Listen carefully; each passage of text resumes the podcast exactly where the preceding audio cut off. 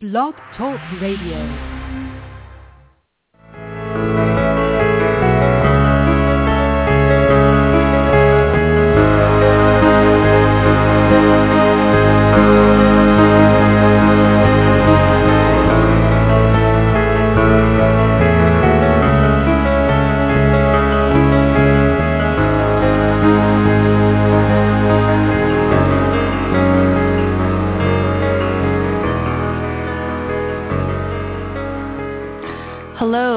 To the December 27th, 2013 edition of Don't Let It Go Unheard, where we discuss news, politics, and culture from the perspective of Ayn Rand's philosophy, the philosophy behind the uniquely American sense of life, the sense of life of those who believe we have the right to life, liberty, and the pursuit of your own individual happiness.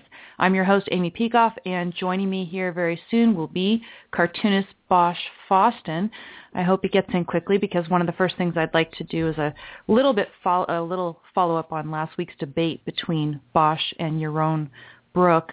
But let me take one minute to thank someone who's a listener to this show and just sent a contribution. Craig sent a very nice contribution to the show, which I am going to use to purchase new audio equipment. Um, I don't know if you guys know what my little setup is. I talk about the sausage sometimes, but basically what I've been using is a Blue Yeti Pro USB microphone, and I do have a little kind of pop filter on on the front of it because I tend to make all the horrible noises that people criticize. Uh, and that's not, what. not as much as they criticize me though. This is Bosch, by the way. Yeah, but Bosch, you don't make all the little p- p- Well, whatever the sounds yours, are. at least yours are clear. If I do them, they say, "What's he saying? Is he saying something?" I, I articulate my. yeah, yeah. you Okay. articulate them more, better. So we we have this, and I think the microphone gives good sound, and we use a Skype hookup to Blog Talk, and I think all that's good. But one thing that I've been doing, and I'm going to be doing it here in a minute, is playing you audio clips by holding my laptop up to the microphone, and I've been talking about getting a USB mixer forever and ever, but that also requires getting a new microphone. And if you're going to get a decent microphone, it's a substantial investment. So it'd be not only so I'm going to do those couple of things. Thanks very much to Craig sending Thanks, the Craig. donation. It might actually be a couple weeks before it arrives. I saw my little order and it might not be until a week or two into January before I actually see the microphone itself. It's a it's an 80k microphone which I think will be comparable to the microphone that Leonard Peikoff uses to record Right. his podcast. So people told me I sounded better there. Hopefully Yeah. I'll sound better with this new setup, but we'll keep you posted. And thanks again, Craig. Okay, so now that Bosch is here, welcome. Well, thank you. you wanted to do a little bit of a follow-up on last week's debate. But by the way, let's let's talk about the title of the show because we're going to do a quick follow-up on last week, but today we're going to be focusing on a whole bunch of other stuff. The title is our government doesn't care whether we're naughty or nice. A little play on Santa.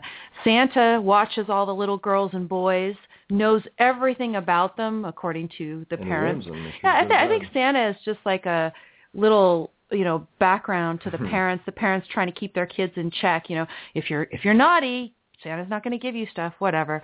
But Santa supposedly knows everything about all what the little kids Right. do. Now it's the NSA. Yeah.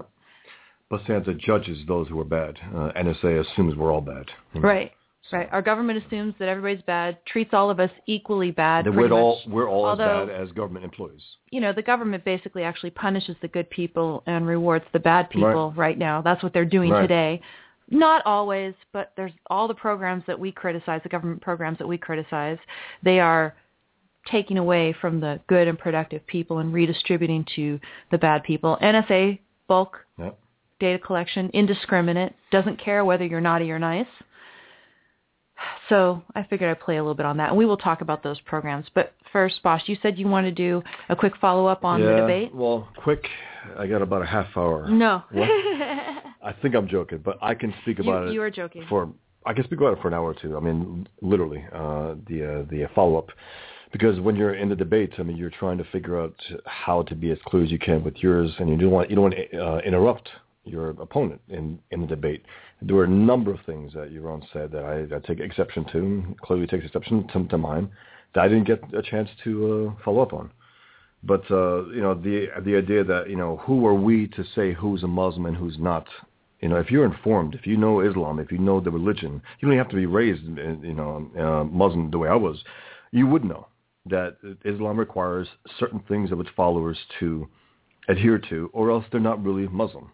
And he's his idea was basically, you know, anyone can be Muslim. You know, if they say they're Muslim, who am I to, to question that? We should question it. We should question it.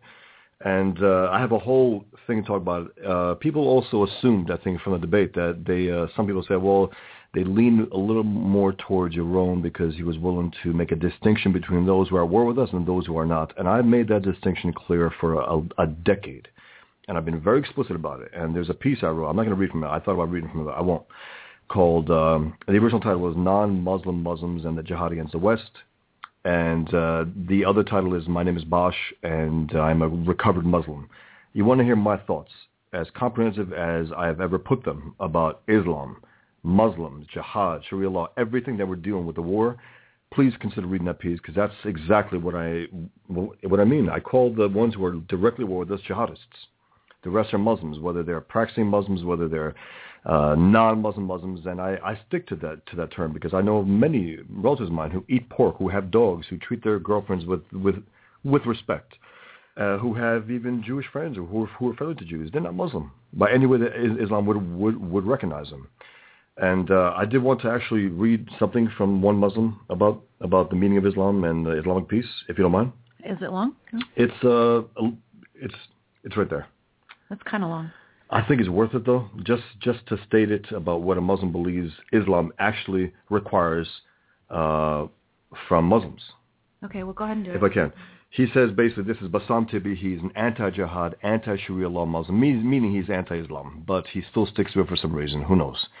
Anyway, he says uh, at its core, Islam is a religion, a religious mission to all humanity, and not just to Muslims, but to all non-Muslims as well. Muslims are Muslims are religiously obliged to to disseminate the Islamic faith throughout the world. We have sent you forth to all mankind. You know that's what uh, it says in the Quran. Uh, Allah said, I guess. If non-Muslims submit to conversion or subjugation, this call dawah, which is like Islamic proselytization, can be pursued peacefully. If they do not, Muslims are obliged to wage war against them. In Islam, peace requires that non-Muslims Muslims submit to, to the call of Islam either by converting or by accepting the status of a religious minority, dhimmi, and paying the imposed poll, poll tax jizya. World peace, the final stage of the dawah, is reached only with the conversion or submission of all mankind to Islam. Muslims believe that expansion through war is not aggression, but a fulfillment of the Quranic command to spread Islam as a way of peace. The resort to force to disseminate Islam is not war, harb in Arabic, a word that is used only to describe the use of force by non-Muslims. Islamic wars are not hurab, the, the plural of harb, but rather futuhat, acts of quote, quote unquote opening the world to Islam expressing Islamic jihad. I got few, uh, two more paragraphs probably worth. Uh, relations between Dar al-Islam, the home of peace, and Dar al-Harb, the world of unbelievers, nevertheless takes place in a state of war. According to the Quran and to the authoritative commentaries of Islamic jurists, Oh, sorry. Um, yeah. Unbelievers who stand in the way, creating obstacles for the dawah, are blamed for this state of war. For the dawah can be pursued peacefully if others submit to it. He goes, uh, in other words, those who resist Islam cause wars and are responsible for them. And I repeat, those who resist Islam cause wars and are responsible for them. And I got this quote from uh, Andrew Bostom's book, The Legacy of Jihad. And um, that's page 328, you said. 328. Of the book. Okay, so, so, so, so basically, you know, the, the, the, the gist after debate is this, that I, just as anyone can claim to be Muslim, whether he practices Islam, you know, Islam or not, I'm, I'm sorry, I was going to use, use the whole thing, but anyway, I'll just say Islam is peace after this joke. No. But uh, the whole thing is that um, Islam has a very specific set of ideas that Muslims must follow if they're going to call themselves Muslims. And if they don't follow them, if they flout everything about Islam, they're not Muslim. So you can't just say, well, he says he's Muslim, therefore I have to respect that, and that's that. It's like an objective saying, yeah, I'm an objectivist. I'm not honest, and I lie, you know, and I'm, I have no integrity. But you know what? I'm an objectivist, and that's that. It's silly. It really is. And um, that's the one big problem I have with Yaron's position when it comes to, well, who am I to say what Muslims are? We need to say that. We need to recognize them. That's part of the war that, that we're in. We need to recognize yeah. who is and who isn't a Muslim. I mean, here, here's the thing. Suppose you are ignorant about Islam. And again... And then you, if you are, you shouldn't talk about it. That's one thing I, I made sure. Post 9-11, I studied everything, get my hands on the Quran, everything about Islam, books about the Quran, books about jihad, before I went out there and spoke about it. You need to know your stuff before you do it. Okay, but suppose your job is just to say, okay, who is our enemy in this war? And then you say, okay, well, I'm going to have this term to designate, you know, people who are our enemies in military context mm-hmm. and who are not. Then my point was that if you're going to do that, at least what you should do is not choose a term that gives Islam yes, a pass. And not create terms. Don't don't give Islam a pass. That's Absolutely my biggest right. thing. That's the so whole thing. That, but he he thinks if you you know win the war militarily, then it's, it's, over. It's a but whole but but load. again, you sent me that quotation, Bosch, yeah, from Leonard, Leonard, Peikoff's piece. It was "End States yes, Sponsor Terrorism," yes, and, he and was, Leonard said that the war is primarily it's an intellectual battle. Absolutely. Right. So I, I would say, yeah, go ahead and have your term to designate your military targets but don't choose a term that is going to give this religion a pass. I mean, Yaron is an atheist. Yeah. He speaks out against the values that are portrayed in religion all the time. Islam is as as bad or worse than any other religion, and Yeah. Islam hasn't been reformed the way No. these other mainstream religions have. So and and Yaron himself I said it needs to be reformed. So so so why not just be very conscious? Choose your term to designate your military targets, and those are only the ones who are initiating force against us as motivated by their religion. But just choose it, yeah. not to inhibit the cultural Don't war. concoct Yeah, terms. that's- Al- al- Also, jihad, jihadists, these are terms. Someone asked here, uh, how would I define the concept of Muslim? It doesn't matter how I would define it. Islam defines it as Islam's slaves, Allah's slaves. They're supposed to submit everything they got to Allah and his wishes. That's it. That's what a Muslim is. He's supposed to be a robot to Islam. That those are his orders. He's supposed to follow them. If he doesn't, how can he really be a true Muslim? I mean, he really can't. And that's why I, I, I use the term, however sloppy some may think, non-Muslim Muslims. They call themselves Muslims, but they don't practice it at all. Anyway, thank you for your indulgence, everyone. Uh, despite you know the uh, the uh, our our uh, conflict with the debate, I think it was I think it was important. And Yaron did concede the, the the idea that he might be willing to use the term jihad and jihadists, which is important to me, very important, and to the war. Well, and I, yeah, I do. I, th- I think it's important to the ultimate success, but I don't know. We'll let we'll let Yaron go ahead and put his own ideas. If you look on Twitter, they did a little bit of follow up debate after Yeah. last week's show as well. I have a link to it on my on my blog from the link to the to the debate. So let's go ahead in the grand tradition of Monty Python, and now for something completely different. Hmm. And I found a link to a video of Edward Snowden's alternative Christmas message that was broadcast by Channel 4 in England. Apparently, I guess it was given as a answer to the Queen's Christmas message. So let me see, again, in our little sausage way that we do it here. I'm going to play you this message from the laptop. I think the audio is pretty good judging on what I uh, got earlier today. Let's see. Alternative Christmas message 2013, it says. Hi, and Merry Christmas. I'm honored to have a chance to speak with you and your family this year. Recently, we learned that our governments, working in concert, have created a system of worldwide mass surveillance, watching everything we do. Great Britain's George Orwell warned us of the danger of this kind of information. The types of collection in the book, microphones and video cameras, TVs that watch us, are nothing compared to what we have available today. We have sensors in our pockets that track us everywhere we go. Think about what this means for the privacy of the average person. A child born today will grow up with no conception of privacy at all. They'll never know what it means to have a private moment to themselves, an unrecorded, unanalyzed thought. And that's a problem because privacy matters. Privacy is what allows us to determine who we are and who we want to be. The conversation occurring today will determine the amount of trust we can place both in the technology that surrounds us and the government that regulates it. Together, we can find a better balance, end mass surveillance, and remind the government that if it really wants to know how we feel, asking is always cheaper than spying. For everyone out there listening, thank you and Merry Christmas. So what do you think? Well, that was better than any address uh, Obama has ever given us. You know, I'll give him that. You know, despite what anyone thinks about this guy, I mean, he's a traitor, this and that.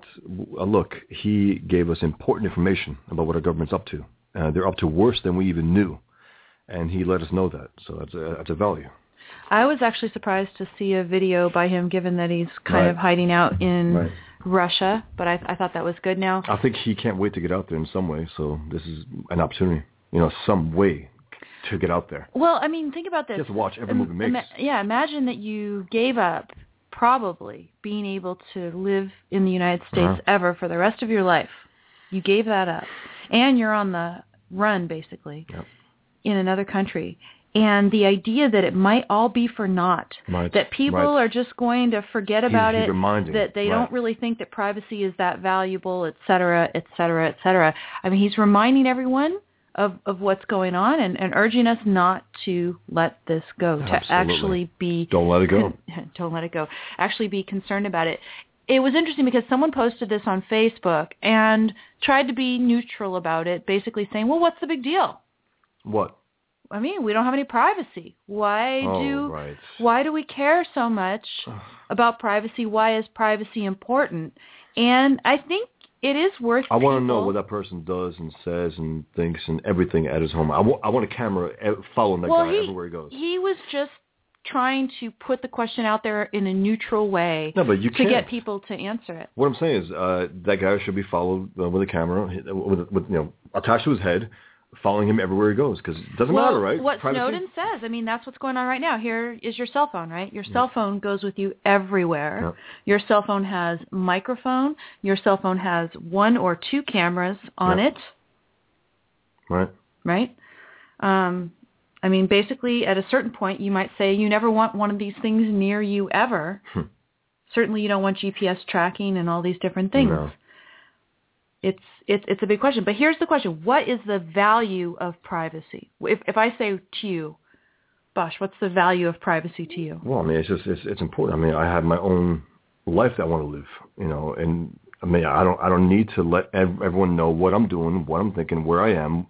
I want to live as free as I possibly can, as free as I possibly can. I mean, you probably probably have a different. Uh, exact. Well, I mean, I, I, I agree with that. I say that that's maybe a bit too vague. And if you remember, I did that course in summer of 2012 about privacy. It's called Toward a Society of Privacy. I have a link to it over at my blog at don'tletitgo.com. If you look at the program notes for today's show, I have a link to the course. You can get it very cheap. It's a download for two seventy five, two dollars and seventy five cents it's a few hours, a couple hours. At the uh, at the Ayn Rand Institute, and the whole first hour of the course is talking about the nature and value of privacy. What is the value of privacy to human life? In terms of creation, also, I think you uh, you covered Howard Roark and his creations. I mean, it's just it's powerful stuff. It's great, great points. But I want to say, you, li- you live your life and you want to have the freedom to do whatever you want to do in the privacy of your own home. I mean, in the privacy of wherever. I mean, wherever you are. And uh, how how was it? What was it? It was um, Jobs, uh, Woz Wozniak, Mhm. about working. Each individual worked in their own private area. Then yeah, they came out. to- Basi- to- basically yeah. how the kind of open style workplace where everybody is just in open air cubicles Right. doesn't Right. lend to productivity as well as if people can go shut themselves into an office and commingle with it with And the then choose to others. go Oh, out. yeah, choose to go out and at enjoy intervals for that time, and then go back to work Right. Right. in, in the privacy of their own space. So, so basically, I talk about various links to productivity, to learning, Also, uh, just human Wynand. human relationships. Wine, Gail Wynand, the character in The Fountainhead, going to his gallery. Right. You know, nobody sees that. I don't even think the guy who takes care of things outside even walks in and sees it. He always, you know what I mean? Right. That's how private it was. That's But- how but- important it was to him. But yeah, in the in the course, I have examples both from Rand's fictional writings Yeah. and real life examples. Uh, there's also that book that was called Quiet, where I took a lot of examples from. So anything that contributes to human learning and productivity, I would say, is a good thing. And And there has been time and again studies showing the link between privacy. For instance, they talked about violinists who engaged Yeah. in practice on their own Yes. Yes. in solitude and how that contributed much more to them improving their abilities than practice with other people, uh, et cetera. And this is part of the thing, reason that we think the progressive education and in particular the Common Core curriculum is so evil. Instead of having kids read individually Right. to themselves, everything's in group, group, group, group. And they're going to dumb everybody down that in way. In terms of drawing, also, I, I remember as as a kid, I, I drew everywhere. More or less, I drew outside of art class. I drew in the privacy of my own home. You know what I mean? Of my own room. That's where I was able to really be as creative as I possibly can. In class, it was always I was always conscious about self-conscious. People coming over trying to say, "Hey, hey, hey, can you draw this? Can you draw that?" I didn't like that at all. People expecting you to do certain things in front of a whole crowd. Personally, I just, you know, I, I, I thought the best art I, I did was on my own, privately. No, I mean, if you can't sit there and have the freedom to make mistakes, Yeah. Then, you know, and writing as well. I think that with writing, you would never want people to see your first draft. Right. Live shows are a little crazy because you've got sausage going on. Right. It's not a, a finished, polished product. So sometimes you're going to mess up. One example also, I was doing a talk about Islam Jihad, and uh, I, I walked up and I drew Muhammad in front of the uh, audience. And that was probably the worst drawing I've done of Muhammad. Even though I put the I put the turban, I put the whole thing, I put the the horns, the devil horns, but it was a damn bad drawing considering. It is what it is. I mean, they they got the point. Right. But that's just an interesting thing. Also, it's also the fact of drawing Muhammad. You know, in, in front in front, in front of a crowd, it's uh, you're not supposed to draw him, and sure as I'm not supposed to draw him in front of a crowd. Right, right. No, I mean, I think there was a lot of pressure on you at that point. You could draw other things in other contexts. I've seen you, for instance, Oh, draw a superhero in Yeah, front of a yeah. little kid or Oh, something. doubt. that's that's a whole different thing. Absolutely. But yeah, I, and and I think that's that's the whole point. That definitely having the ability to work out your thoughts Mhm. in secret, Yes. privately, before you expose them to the world and the scrutiny out there, gives you the ability to go ahead and edit and tailor your message. You know, the we are not omniscient, Yeah. and we are certainly not. Um, you know, free of free of error. We are prone to make errors, and the idea that every single thought that you have or any Right. little note that you jot down could be broadcast out to the world Right. and scrutinized and evaluated, I think that would definitely inhibit people. Yes. Right. You know, I mean, also, it, it, it could uh, um, um, cripple them. Like uh, some comic book writers send out ideas on Twitter and stuff. I'm working on this story here and there. I'm sending it out there to the point of he's like, that's just stupid. Work it out because you're going to get feedback on nothing that that's not even produced yet. That's Right. not even good. right. So then it's, oh yeah, you know, you're right. I'll I'll reconsider that. That's just stupid. Write your story on your own. If you have some close knit friends who could look at it after it's semi, you know, polished, okay. Yeah. Silly. No, and, and it won't be valuable feedback at all. It will just inhibit your thought Yeah. process. So it's much better to work out as best as you can by yourself before exposing anybody else.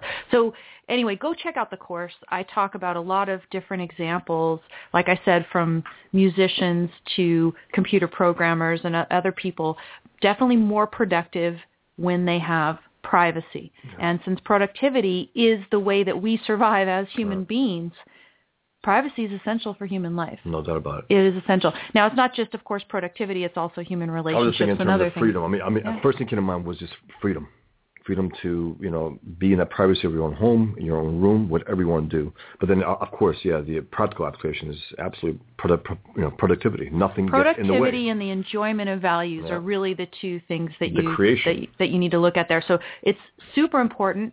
And Snowden, of course, didn't really No. make those links in his message. He's, not a philosopher. You know, he's not. I mean, he's not a. He's not a. I'm not sure exactly what he is, but he's he's a value because he has again let us know about something that our government is up to that's no damn good, which we would not have known otherwise. Definitely. Now, there is a new ruling today. If, if you recall, we talked about this, I think, a few weeks ago. There was a U.S. District Court judge who said that the spying that the NSA does likely violates the Fourth Amendment. Um, he And, sorry, you know who railed against that? who did? John Bolton. Oh, John Bolton. John Bolton again strikes again. He strikes out again. Yeah, and he w- he'll be very happy at this new ruling. There's a brand new Okay. ruling out today. I've got a story from the Wall Street Journal. It says judge says NSA phone surveillance is legal. Another judge. So this is another district this is actually another circuit. So the other judge, Leon, was in the D.C. circuit, a federal district judge at the level, you know, the district judge level in the D.C. circuit. This judge is in the second circuit, which encompasses New York. He's a district judge in New York. And he says He his came, name is He came to the rescue of the, of the program. Judge William H. Pauley III. Who knows what the Huh. NSA's got on The this turd? guy? I'm wondering what the guy Wait, NSA's the got on third? this guy. Oh, third. I'm sorry. the third, the third. I thought it was the third. He's in Manhattan, and he says that the collection is legal, and he dismissed a significant short uh, court challenge to the practice. This was a, a suit filed by the ACLU, if people are following what they have been doing. He has said that the bulk data collection program is, quote, a vital tool to combat terrorism. hmm And they have proven, right, that all these NSA, uh, the, the, this one has stopped how many terrorist acts so far?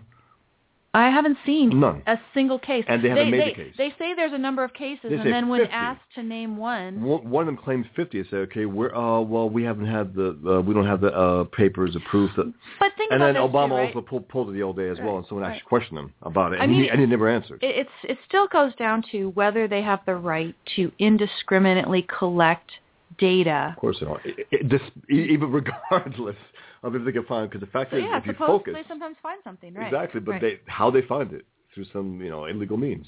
we we need the uh, ability to profile and do all those kind of things. But anyway, he says this is the this surveillance program is the government's quote counterpunch against the diffuse networks that connect modern terrorist groups such as Al Qaeda. Hmm. So that basically this is the only way that we can defeat them. Mhm. Um, That's the only way. Yeah, and, and you know, basically he's. I haven't read the ruling yet, but I'm sure he's just. Yeah, it says that he cited third-party doctrine. Here it is. I haven't read it yet, but here's a in the Wall Street Journal story. It says that he cited the 1979 Supreme Court decision, Huh. Smith versus Maryland. Smith versus Maryland is when the Supreme Court said that the third-party doctrine encompasses the so-called you know, metadata, the telephone metadata that existed at that point in time, which was just the number that you dialed basically But from your house. so. Uh, that in that case, the you know the court held that we have no legitimate or reasonable expectation of privacy concerning those phone numbers. Why? Because we share the phone number with the company, the telephone company, when we dial it. So once you share something with a third party, forget it. Yep. It can go to the government. Why do you care? Why should you care? Ridiculous. Again, I think contract rights should trump any of that garbage and that the government should need probable cause, particularized suspicion in order to get around that. So, Wait, I'm the- shocked. He was appointed by by Bush. I'm shocked. But I think the other guy was appointed by Bush too, the Leon guy. Okay, well, well, that was a, a, good mistake on his part then. Okay. But you I know, know, I know. The, the thing, the thing that really kind of screws it all up is that both judges. Now, here, this guy, you know, he's explicitly you you you would expect this judge to explicitly cite the third party doctrine, the reasonable expectation of privacy standard, all the stuff that's there, right? And And that's what that's what the government's been relying upon. The other judge says basically that the third party doctrine shouldn't apply to modern cell phone use, but he still uses the reasonable expectation of Mm. privacy standard and he doesn't call necessarily for the third party doctrine to be completely overturned. I think in order to make real progress, we are going to need to get rid of that third party doctrine. The hopeful thing for me, and it, it, you know, if you read my article over at PJ Media, which is called "Don't Tread on My Metadata," you'll know that this is true. Um, what you have over there is uh, Justice Supreme Court Justice Sotomayor. She is calling for a reconsideration of the third party doctrine.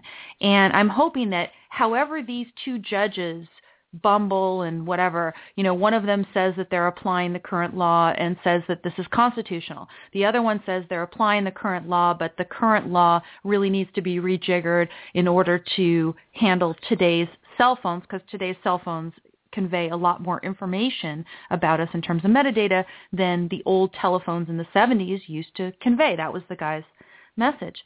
However, this case is punted up to the Supreme Court. I'm hoping that Sotomayor and the other justices who want to reconsider the third-party doctrine are ready to do so. What's the basis that she would uh, oppose this? In all seriousness, she's a leftist. She's a leftist hack. she Well, a lot of the is- a lot of the people on the left don't like government intrusion into privacy. I mean, they like government intrusion everywhere else, everywhere else. Obamacare, everything. She supports that. I mean, this is so. What you know? I mean, where's the contradiction? but what's, again, what's the so, point? so so I think maybe in their own lives, maybe Yeah. they have something to hide. I mean, I don't know. It's, what I'm saying is, it doesn't make sense. It's not consistent. It's not rational. Uh, Well, w- really, we think it's not consistent, not rational. What the leftists have tried to do for over a hundred years, basically, is to say that we're going to go ahead and violate property and contract rights But all over the place. And so let's have the, you know, w- but we don't like when government really intrudes on our private stuff, you know, and we know that people, I mean, I I hope Snowden's right that people care about this, but, um, you know, people don't like having government intruding on their privacy. They're jealous of their privacy. Yes. That's, you know, the thought, that at least was the thought of the left. So I said, okay, well, let's have this distinct right to privacy.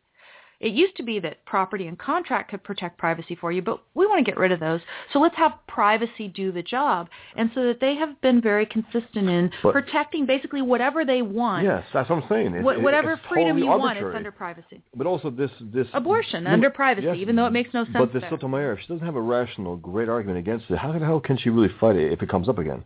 On what basis will she say it? Uh, I don't like this particular one. And someone says, well, how about how about this one? Doesn't that contradict? Well, I'm just saying, I I just don't like that particular one. I mean, it doesn't make sense. It, I mean, they have to have a great fight against it in order to actually take it out. And someone like her, I doubt she does. Yeah. Yeah, Judge Leon, the Wall Street Journal article is recalling, says that phone technology and the ways in which phone usage is tracked have changed so much Yeah. since 1979. Look, iPhone, please. It's everything phone. I mean, that's Yeah. what it should, it should be called. Yeah, you can't use it anymore to evaluate the NSA program. No 30 no, you know, the third party doctrine should no longer apply. Pauley instead said this new judge in New York says that while people may use their telephones in different ways now, quote, their relationship with their telecommunications providers has not changed. The fact that there are more calls placed does not undermine the Supreme Court's finding that a person has no subjective expectation of privacy in telephony metadata. I mean, they just declare it. They say, once you share it, you no longer expect privacy. But what if you do expect privacy? Yes. Who are they to And say what so we do about it too. And like, don't expect? Don't worry about it. It's like what? This is this is really bad. Trampling over. I mean, just um, you know, the it, it vacuums up information. He just he just doesn't care. He says that is by design, as it allows the NSA to detect relationships so attenuated and ephemeral they would otherwise escape notice. absolutely. And then he invokes September 11th. Yeah. What a jerk. Yeah. As the September 11th attacks demonstrate, the cost of missing such a thread can be horrific. Oh, yeah, because that's what prevented them from knowing about these guys. and right? also Boston. I mean, people, you know, it's like it's like that idiot uh, Rice, uh, what's his name, who works for Obama, said the last attack was 9/11. So Boston doesn't matter. The Fort Hood attack doesn't matter. You know, how can we know from that? But this, it's just sloppy, is what it is. To look at everyone, you look at no one. It's like the TSA taking across, take, taking aside 80-year-old women or little children, and not looking at that swarthy guy with a weird name, putting him aside. Instead, I mean, they just look at everyone. The sa- same thing with this, uh, with the, the surveillance programs. It's sloppy. It doesn't work, but they they just want to pretend that we don't have a real specific problem. here. Nobody wants to give up Anyone can power. be a they don't. Th- th- this government does not want to give up power once it has it. So No. listen, listen to Pauley, this jerk. He says, "The right to be free from searches and seizures is fundamental, but not But. absolute. Yeah, but not but. absolute." End quote. Yeah. And, and because that's the only two Yeah. options, right? Is that it's either going to be absolute or Right. non-existent. Right. We're not saying that the right is absolute. If you're going to have a government has to, you know, delegated to it the right to retaliate against the initiation of force. That's what we delegate to our government. The government is going to have to be able to compel the production of evidence in order to pursue the investigation of rights violators, of criminals, right? Government has to do that. So nobody, in, except for maybe an anarchist, is saying that it's supposed to be absolute. Right. Nobody reasonable is saying that it's absolute. Remember, uh, uh, sorry, Mark Levin had this uh, alleged counter-argument against uh, the right to privacy and whatnot, and well, people can do can commit crimes in, in the privacy of their own home. They can, yeah, but those, those are crimes. That's not Exactly. That's No, not the no, no one is saying that you should be able to commit crimes in, in your own home and not have That's them detected stupid. and not right. Um, But what you need to have is you have a government of limited power that has restrictions on when it can compel the production of evidence against citizens or production of any data about citizens. The government has no business having my metadata. None. That's why I titled the thing "Don't Tread on My Metadata." That's what. Yep. Anyway, Uh, not. The, you know th- this idea that it's supposed to be absolute, and I you ca you tell me that there's a better standard than having probable cause Yeah. that the information requested, demanded, suspicion. probable cause that it is relevant to a crime that's been committed or is imminently going to be committed, and particularized suspicion. You have to know that the particular people about whom you're getting this information are related to it. I, I don't see what that there's a better way to parse that these No, days. I, I don't see anything better. You need to have some level of cause, some level of suspicion. Otherwise, you have no business. A government, uh, if it doesn't have limited powers, what it's going to have unlimited powers? Yeah, which is what they want. Which is what they want, that's, really. That's what they want, and and they threaten us. They're not fighting a proper war, Absolutely right. and they say, "Oh, you don't want another September 11th, do you?" Right. No. Um, how about you know Obama? Obama is it, the the news that I posted on Don't Let It Go Unheard. I didn't even include it in today's show, but just look at the kind of ways that our government sells out our interests and then wants to spy on us all the time. They will not, uh, you know, Obama says he will veto any legislation, bipartisan legislation that, that's coming up right now, where they want to increase sanctions against Iran if Iran doesn't, you know, do certain things in these negotiations. It's still a bunch of garbage. It's still less than we should be doing, right? But here's, Absolutely. um, I think at least 13 Democrats and 13 Republicans or whatever in the Senate, they put together this piece of legislation saying, Iran, you better not be messing with us in this recent batch of negotiations. If this falls apart, you're going to have even tougher sanctions against you later. and Obama's and, undercutting that. Yeah. and Obama says he will veto that. I was thinking about that. Obama favors Iran It's, it's like an, over bipartisan group of legislators in the Senate in this who are trying to protect our interests. in this context, Obama is a Muslim. He's an Iranian Muslim, you know, in, in, in particular. That's what he is in this context. It's like, oh, if an, if if Iranian was president of the United States of America today, that's the same position he'd take.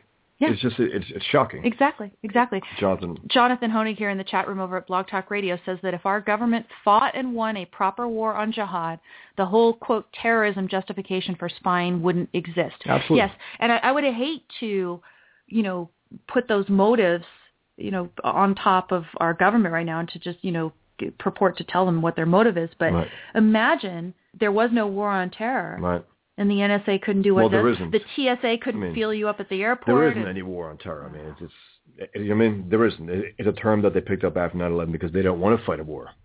That's the, that's their everything we've done for the last decade is in a to avoid war as if we can. Listen also again here to this federal district court judge. This is also from his opinion quoted by the Wall Street Journal. Quote, every day people voluntarily surrender personal and seemingly private information to transnational corporations, which exploit that data for profit. Few think twice about it, even though it is far more intrusive than bulk, telephony metadata collection. End quote.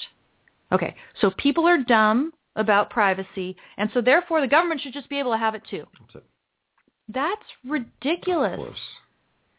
You know, and, and, and what I think a quotation like that, this judge reasoning here where he says, well, you know, you surrender this stuff all the time and you don't care about it. Don't worry about it. Okay, I mean, that's that's what it's saying. The gist. Right. Don't worry about it. First of all, there's no tailoring to particular individuals and what their expectations are. Everyone can because guilty. it all judges by what is a reasonable expectation of privacy. Who gets to decide what's reasonable? Apparently Judge Pauley Yes.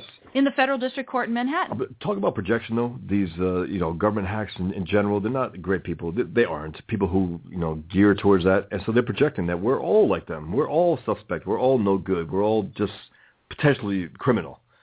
I mean, it's just it's it's shocking. Anyway, th- this idea of well, whether or not you have a an expectation of privacy that society judges to be Right. reasonable is such a horrible, evil standard. Yep. And in the Supreme Court, Justice Scalia has worked towards moving away from that to a certain extent.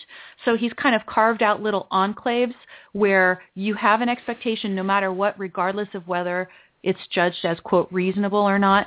And one of them was in this case, United States versus Jones, 2012, when the Supreme Court said that it is a violation of the Fourth Amendment for the government without a proper warrant to attach a GPS tracking device to your car and use it to track you. And why is that? Because your car is an effect. Remember in the Fourth Amendment, persons, houses, papers, and effects?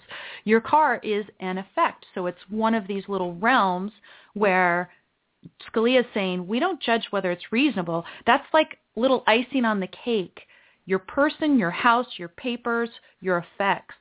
These are things that the Fourth Amendment specifically names.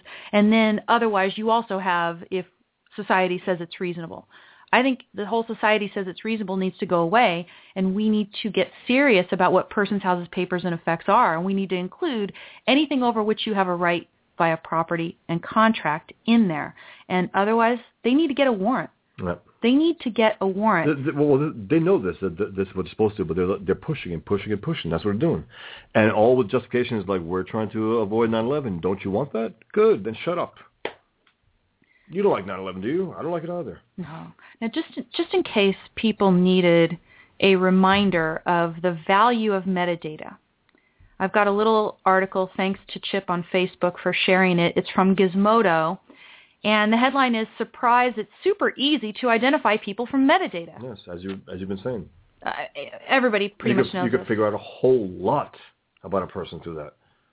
You definitely can. It says when the NSA's phone tracking was revealed, the agency was quick to point out that it's not listening to phone conversations, Mhm. but the agency is tracking who you call, when, and for how long, your metadata. And it says claims that metadata is anonymous have never been fully comforting, especially now.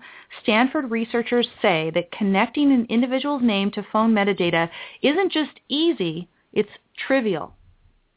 Jonathan Mayer and Patrick Mutchler I don't know. is how you would pronounce that, I believe, connected 5,000 phone numbers from volunteers using an Android app that they designed for the research project. In a preliminary low-effort sweep of public information on Yelp, Google Places, and Facebook, the two researchers were able to match 27% of numbers with an individual name. And then it says when they dug a little deeper, Googling 100 phone numbers individually, they matched 60 numbers in just one hour. Adding the, in the previous sources, they boosted that to 73. Then it says to, sim- to simulate the data crunching capabilities of an organization as huge as the NSA, they ran the 100 phone numbers through Intel- Intellis. Intelius. It's a, quote, a cheap consumer-oriented service offering reverse phone number lookup and public record searches. This combined with the prior two search methods led to a grand total of 91 out of 100 numbers hmm. matched with an individual or business. 91 out of 100. So, you know, recall they say that the NSA before defended itself by saying that it only compels companies to turn over phone numbers, not names. Hmm. But of course, there is this workaround. They can, you know, issue an, a national security letter and get all this. But they, for the national security letters, they don't even have to have probable cause and particularized suspicion. There's a lower level for that, some sort of reasonable certainty that it's semi-related to some. I mean, horrible, just mealy-mouth language is the standard for this meta, kind of meta stuff. privacy. They're going to start talking. Yeah. So metadata definitely is important. And if Snowden is right, they have the ability to do a lot more. There has there have been stories recently where they can turn on webcams Yes. on computers, Which we just probably on your phone. Your phone camera could be and turned you know, on. and and their government is uh, keep keeps lying to us, and we keep realizing that they have that they are lying to us. So Snowden looks better and better as as as time is going. The government looks worse. M082844 in the chat room over here at Blog Talk Radio. Gotta love this uh, lingo here. But see, he says that before I hang up on the phone, I always say bye to my NSA handler. Yeah. Yeah, we, we usually try to Yeah. welcome the NSA to the True. show whenever they listen. But this is a publicly available show, so they're probably bored. They don't want to listen to it. They want only the stuff. Now, Flycatch in the chat room says that if you don't want the possibility of being monitored, then purchase a cell phone that is a prepaid. Hmm. You know, I know. I just we keep doing these these things to avoid something that shouldn't exist. You know, if you're looking at the third-party doctrine, though, Flycatch, I would say that even with a prepaid phone, what would happen is, well, okay, I guess you could, you know what you could do? You could do a prepaid phone that you pay for with cash, so long as you have don't have to give up any identifying information when you prepay for that phone. If you have to show an ID or anything, then no.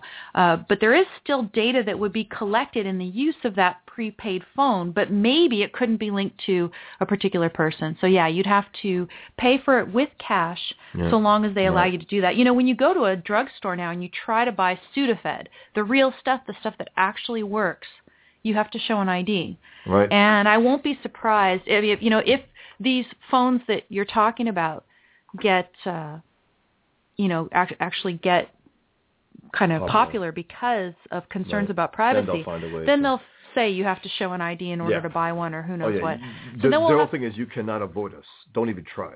well, and think about this. Suppose they say, okay, well, here's a person using prepaid phone cards, and they're dialing these people, and they're dialing because they will be able to still know what phone numbers that phone is dialing, for how long they're talking to them. The idea that we have to start thinking like this, the idea that we have to start thinking about even getting guns in this upcoming culture that that, that we're entering, Mhm. is pretty scary.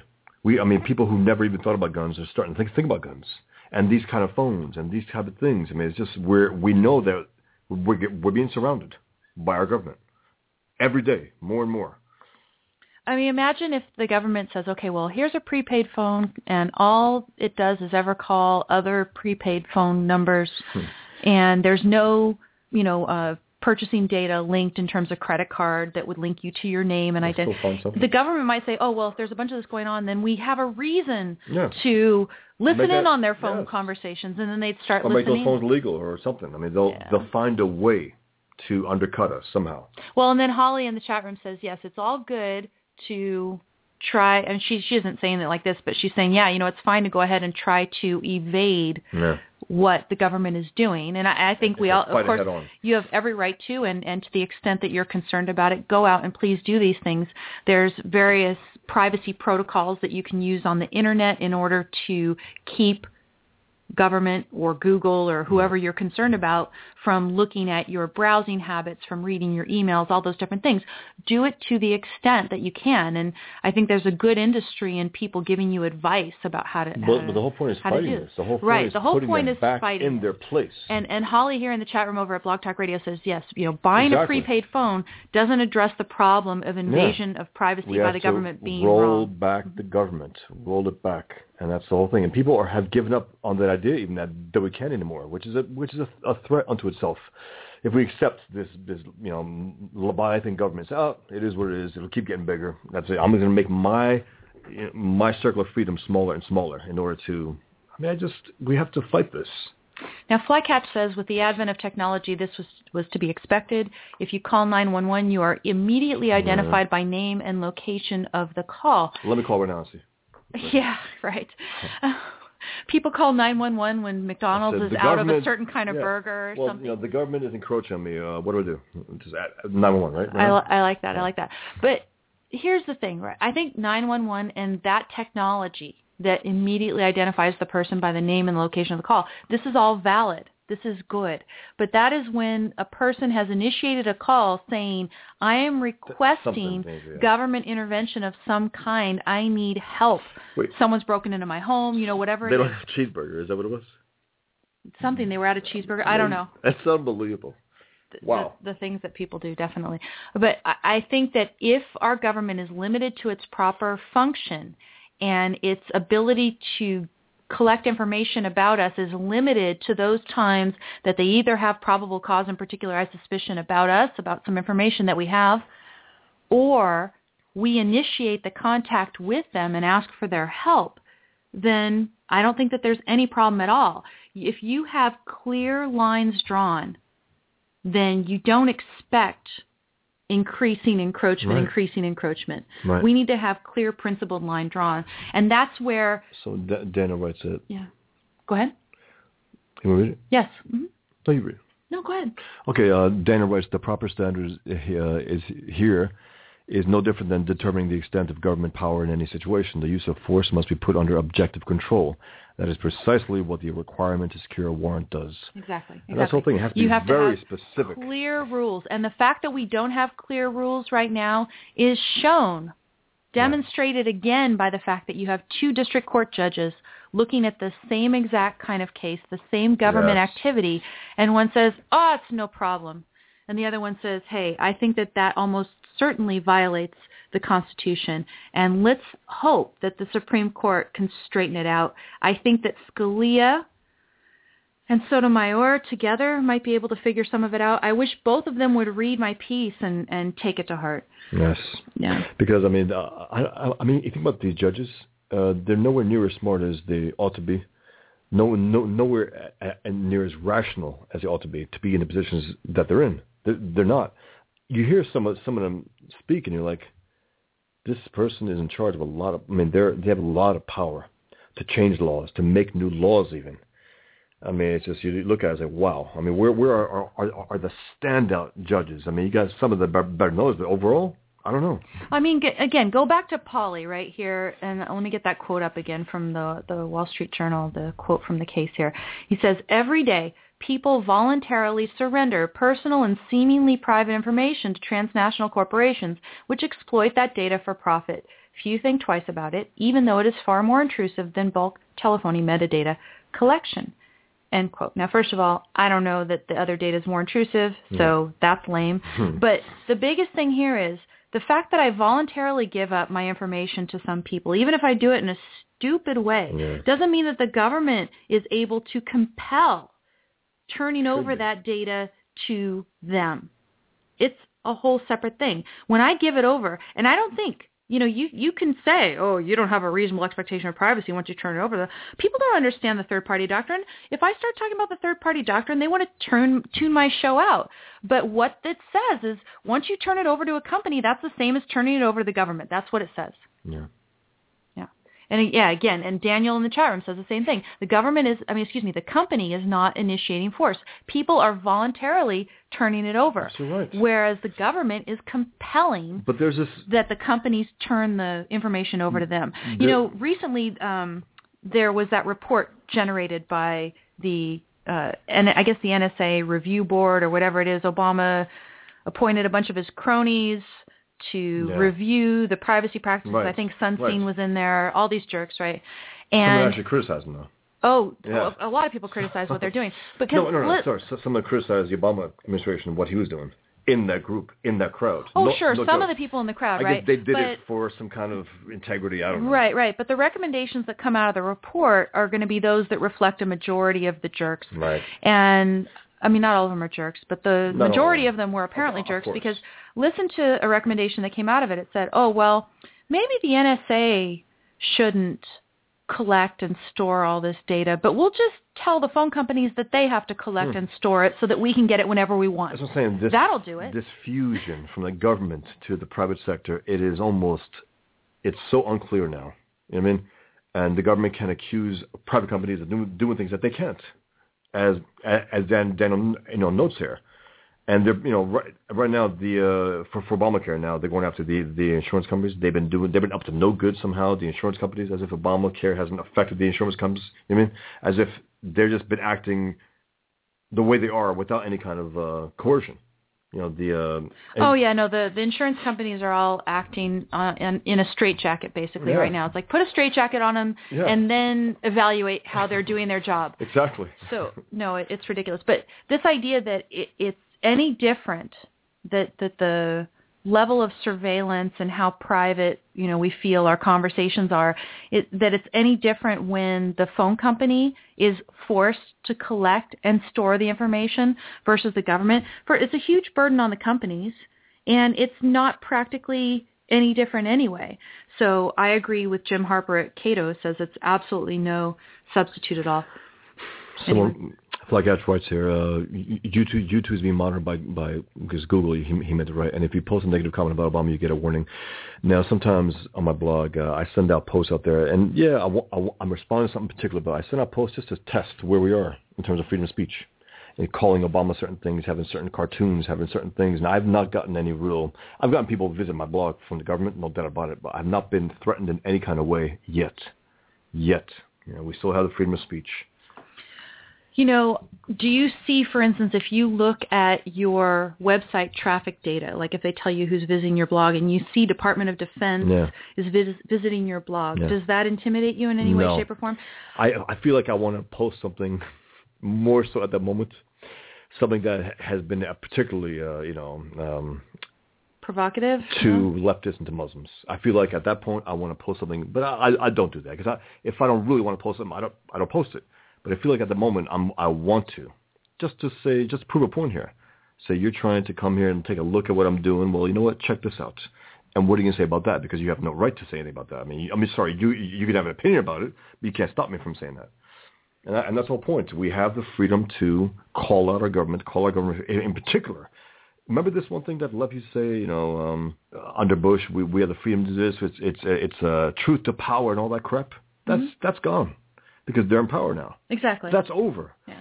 And now, if you criticize Obama, you're a racist. You're this. it just you're shows both both parties are full of crap. They, they and I would love to see, you know, that that there would actually come something out. of it. Why, why can't we have a bipartisan piece of legislation right now Well- that would get rid of the third party Well, doctrine? Let's just have that. I, think- mean, I Rand because, Paul has talked yeah, about it. Let's put it out there. I think because the the Democrat Party are off the rails. They're not an American party. Right. You'll find an individual here and there who might be running for office in the next election, might try to do something semi-rational. That's about it. The only time, the only place you have semi-rational individuals at times is is is the Republican Party. The the left, they they're, they're done. I mean, they have proven themselves in the post-Obama America. They are the anti-American party Right. fundamentally. Let's let's let's finish up. We have an hour basically here on on privacy plus a follow up from last week. So that's quite a, a okay, mouthful. so my my next follow-up from last week no, is what? no, no, no. Oh. I'm going to read the Quran. really, really what I would encourage people to do who are listening now is think about the value of privacy to you in particular. Figure out ways that, yes, in the current legal climate, you can enjoy the level of privacy and be, you know, secure in the knowledge that you are enjoying the level of privacy that you want. You know, again, everybody, it's, it's a little bit of taste, right? Some people like to publish all sorts of personal things out there on Facebook and Twitter, and you know, I don't do a whole lot of that. But it's, it's so funny. Every time I put like one little personal thing on one of the pages out there, some people say, "God, why are you, po- you posting about this stuff?" But you know, Right. ev- every so Yeah. often I like to say, "Okay, you know, I just Right. made a cowboy burger that has bacon and cheddar It- and, it- and if uh, I post something fun, something that's not necessarily my my regular work, hey, get back to, to get back to the Islam and stuff. It's like, are you kidding me? I want to live my life. you may not have fun You know on I mean? Facebook. You know, Ridiculous. Um, but you know, any anything that I'm going to publish there is going to be relatively trivial and things like that. And I have Sometimes do. Select groups of friends that I share more personal things with, and that's what we all, I, I think, do want normally. Now there are people, and there's been a phase that people went through. They just posted every picture of their whole life and everything else out there. I mean, if you wanted to, I guess you could just have a webcam on you 24 hours a day, seven days a week. But what kind of life would you have? Let me say something that has nothing to do with the Islamic government. Just quick. Sure. Uh, I wish that the secret life of Walter Mitty um, was secret to me because I saw it last night, and it, I'd say it should be retitled "The Secret Life of Walter Mitty Ocrity." Bad, very bad. I walked out, and the commer- the the trailer was great and all that, and it looked really cool, looked exciting. Stunk. Anyway, So hopefully Bosch just saved you a few dollars and some frustration. some people disagree, but I think it stunk. yeah. Yeah. Anybody in the chat room over at Blog Talk Radio, if you want to call in and say, no, I thought it was great, It was supposed to be positive and all that. It's I mean, please. 760-888-5817. Anyway, we're almost at the end of the hour. Do think about the value of privacy. If you want to be prodded a little bit about the value of it, I argue strenuously for the value of privacy in my course, which again is called Toward a Society of Privacy. It's available through the Ayn Rand bookstore for the low, low price of $2.75. It's excellent for someone who doesn't hasn't studied the uh, the uh, topic at all. It's excellent, and that's why when you asked me off the cuff, I couldn't answer it anywhere near as good as you did. And I, I even took that took that course. Yeah, but that was almost was one and a half years ago. Yeah, So everybody needs a refresher, even if you were there. it's maybe, excellent. knows. It's a great way of looking at the issue. But I'm glad to see that Snowden is still Yeah. out there, Yeah. Publicly And you're right about that. advocating he's for saying- a reconsideration of all this. I think he's saying he's he's put his life on the line here, his freedom on the line, his uh, his Americanism on the line. And says, guys, please remember, This is important, and I think a lot, a lot of us do just they need to be maybe reminded, reminded again and again. And our government keep, keeps reminding us how bad they are. Now, Flycatch, Flycatch in the chat room over here at Blog Talk Radio says there's no such thing as privacy after they put a quote unquote smart meter on my house. I assume you're talking about the electric company. Again, in a proper society, electric companies would be private. Yep. Yes, there'd be information that they collect through the smart meter, but in a proper legal system, your right to contract with the company, with the electric company, would protect that information against the government unless the government had a search warrant. That's what getting rid of the third-party doctrine would do. It would protect our privacy through our contracts with these companies. Of course, then you have to be very adamant about the, the contracts. Yes, we are at the top of the hour. This is don't Let It Go Unheard. You're listening to Amy Peikoff. I have in the studio with me here cartoonist Bosch Fawstin. The title of today's show is that our government doesn't care whether we're naughty or nice. And whole first hour here, basically, we're talking about the NSA and its indiscriminate bulk data collection practices. Whether you're naughty or nice, whether they have any probable cause, particularized suspicion about you, they were collecting that data. And a district judge in Manhattan has recently upheld that practice since we've got another district judge in the D.C. circuit saying that no, it's probably unconstitutional. They've set themselves up for a nice conflict that will hopefully make it to the Supreme Court, and maybe they will actually reconsider the third-party doctrine as Justice Sotomayor has asked them to do. Again, in Justice Sotomayor's concurrence, United States versus Jones, 2012, she calls for an entire reconsideration of the third-party doctrine, and let's all hope that that happens. Even even considering that she's a leftist hack, you know. I mean, I mean th- that's why I said in my in my article, "Don't Tread on My Day," I said this is basically the last person that I expect to have so much in common right. with. It's But ridiculous. here I am on this issue. It, it does happen sometimes. Yeah. It does happen sometimes. There's a certain issue that people get. A broken get- clock is yeah. right twice a day yeah. kind of thing. Okay, so let's go on and let's talk about another situation in which government is injecting itself into our lives, whether or not we're naughty or nice, and in particular, just ruining Christmas altogether.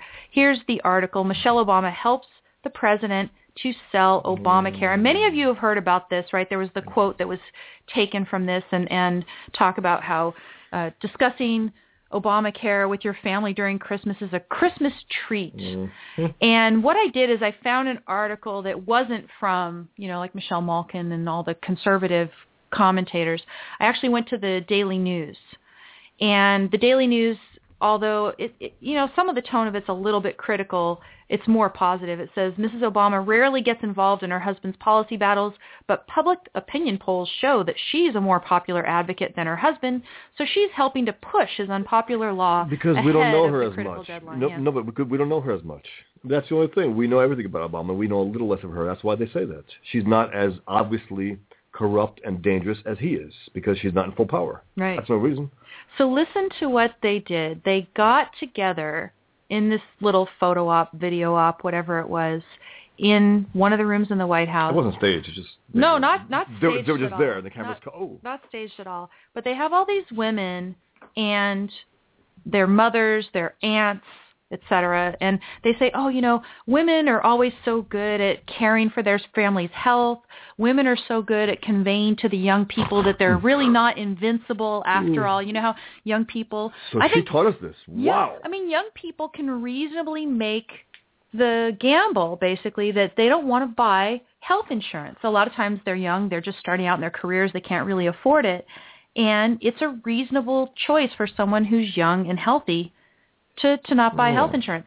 And she wants to say, mothers, it's your job to tell your kids that they are not invincible and that they should go ahead and sign up. But I love this article. It says, uh, this is New York Daily News again, I'm quoting from it. It says, the Obama administration needs millions of Americans, especially younger, healthy people, and the emphasis is in the original, to sign up through new exchanges to keep prices low. So see, you know, the all the prices that we have right now, you think the prices are already bad right now? These are prices predicated on the idea that enough young healthy people are going to be signing up for health insurance, which I don't think is really happening. When the numbers come out after the first of the year, I bet it's going to be really shocking. Yep. And I won't be surprised if we're going to see an increase in health insurance premiums and that I might have to go shopping again for health insurance because I won't be able to afford the the price hike myself. It's going to be disgusting. Here's uh, Obama. It says there's something about moms. This is Barack Obama talking. He says they they have credibility. They often make family health care decisions, and quote, they can tell young people who think they're invincible that they're not, and prod them to at least get information. and this is the, yeah, the first lady added that convincing young adults that they aren't invincible is quote our job as mothers, and this is the the quote that's been making hmm, the rounds. She says, quote, make it a Christmas treat around the table to talk about a little health care, she told the mothers in front of the media. Ring in the new year with coverage, end quote. With tyranny. So they're, tyranny. They're watching us. They are telling us what to talk about around the Christmas table. I think what we This should is- do is we should all put our phones out in front of us on the Chris, you know, on the Christmas table, the dinner table, And and, we should talk about what Yeah. I was going to say assholes. I'm going to say it. Assholes these people are. Yeah. Because It's just sick. It's You know- sick stuff. They want every. They want in on our Christmas dinner. I've, I've, said, it, it. I've said it before and I'll say it again. I used to always talk about how everything that's going on reminds me of Atlas Shrugged. And more and more with this kind of stuff where they're invading our private lives and our personal conversations among our family and friends, I feel like it's more out of We the Living where you're talking about Soviet Russia Yeah. and the propaganda and the expectation that conversations with family and friends are going to be used to promote government propaganda. That is what is going on here. Disgusting. So This, this, this is not America. you know, th- this they don't care whether they're, we're naughty or nice. Yeah, everybody should be forced to sign up. And if you think you're invincible, you think you don't need to sign up for health insurance, well, it's a mom's job to tell you. Yeah. And make this piece of crap work, guys. Come on, guys. Okay. No, but that's what that's what she's saying. Make us look good. This is horrific. Uh, we know that, but you can pretend it's not by helping us. Now think about think about the fact that the audience that they had there was a pre-selected Of audience course, of 100%. women, of mothers and aunts and everything And else. leftist hacks. And then look at the next story that I have here in the program notes. Again, I have the program notes to today's show, all the links to the stories we talk about at don'tletitgo.com. One second. So sorry. The nature of, of her doing that also it tells you how deep trouble they are with their with their crap program. It tells you like just a, r- reminder, guys. Talk about it. I'm so you know? sorry about that. We got some noise. No, because they're like, talk about it, guys. Talk about it, please, make us look good because this is horrific. We know that. They wouldn't be selling this. It's three years old already. It's been passed. It's been forced on us. That's it. So, in they, but but they need the pretense still. They they need the pretense that it's good. Well, they don't want it to collapse all to hell before the election. Exactly. That is all Absolutely right. they then care they about. can then they can run wild with. They the care one. about the election. They care about the election, and that is That's it. it. So I like the fact that they had all these women there. And then look at this story from December 23rd. Yeah. It says Obamacare approval drops to record low. Yep. This is an article that I found at The Hill, and it's talking about a recent CNN poll. It says the poll finds that just 35% of the public supports Obamacare compared to 40% in late November. So within one month, Yes. it goes down five percentage points. But the big news, the biggest news, is that the biggest drop came from women.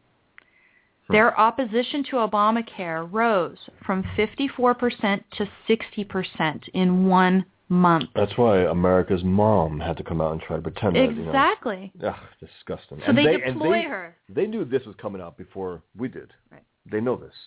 So that's why they did this preemptive attack. It says uh, some of the those people who oppose the law, 15% of the respondents continue to do so because they think it's not liberal enough. Of course, the Hill has to put that in there. But it says only 16% say that they think their family will be better off when most of the law takes effect next year. Let Yeah. me give you one of the reasons why no family, no family will be better off when the law takes effect. There's a little article, you know, and a lot of these articles that are generated, right? You know, you you see after that came out, there was a headline, you know, 60% of women opposed or whatever. There, there's a lot of regenerating and re-emphasizing through the news cycles different aspects of the news that we learn. And so here's one article that collects up all the different fees that are coming in 2014 due to Obamacare. New taxes, new fees, call them whatever you want to. I call it theft by our government. New ways that our government will be stealing from you in 2014 thanks to Obamacare. Theft, theft, Theft, yeah, that's even theft, a euphemism. Theft fees. And then the you know and think about this. This is this is the difference between an editor and the writer of the article article because in the headline, headlines are done by editors. Yep. New Obamacare fees.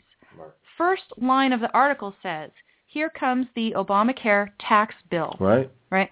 Right. It would have been there. At least the author of the article here at the New York Post called it tax. I call it theft. Let's just throw theft in there for, for good measure, but I guess you couldn't do that and have objective journalism.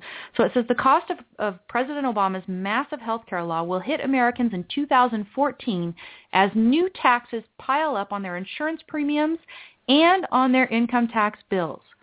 Most insurers are not advertising the Obamacare taxes that are added on to the premiums, opting instead to discreetly pass them on to customers while quietly lobbying lawmakers for a break. I don't know about you. Um, I had to recently sign up for a new health insurance policy, and when I signed up on the private website, it said it was going to be however many dollars and, uh, and uh, however many and five dollars, right? And then I get the actual bill, and it's twenty-two dollars. And I'm guessing that the seventeen dollars in there is some sort of tax or fee or something. Who knows? So then it says uh, one insurance company, Blue Cross Blue Shield of Alabama, laid bare the taxes on its bill with a separate line item for, quote, Affordable Care Act fees and taxes, end quote. Bravo to them.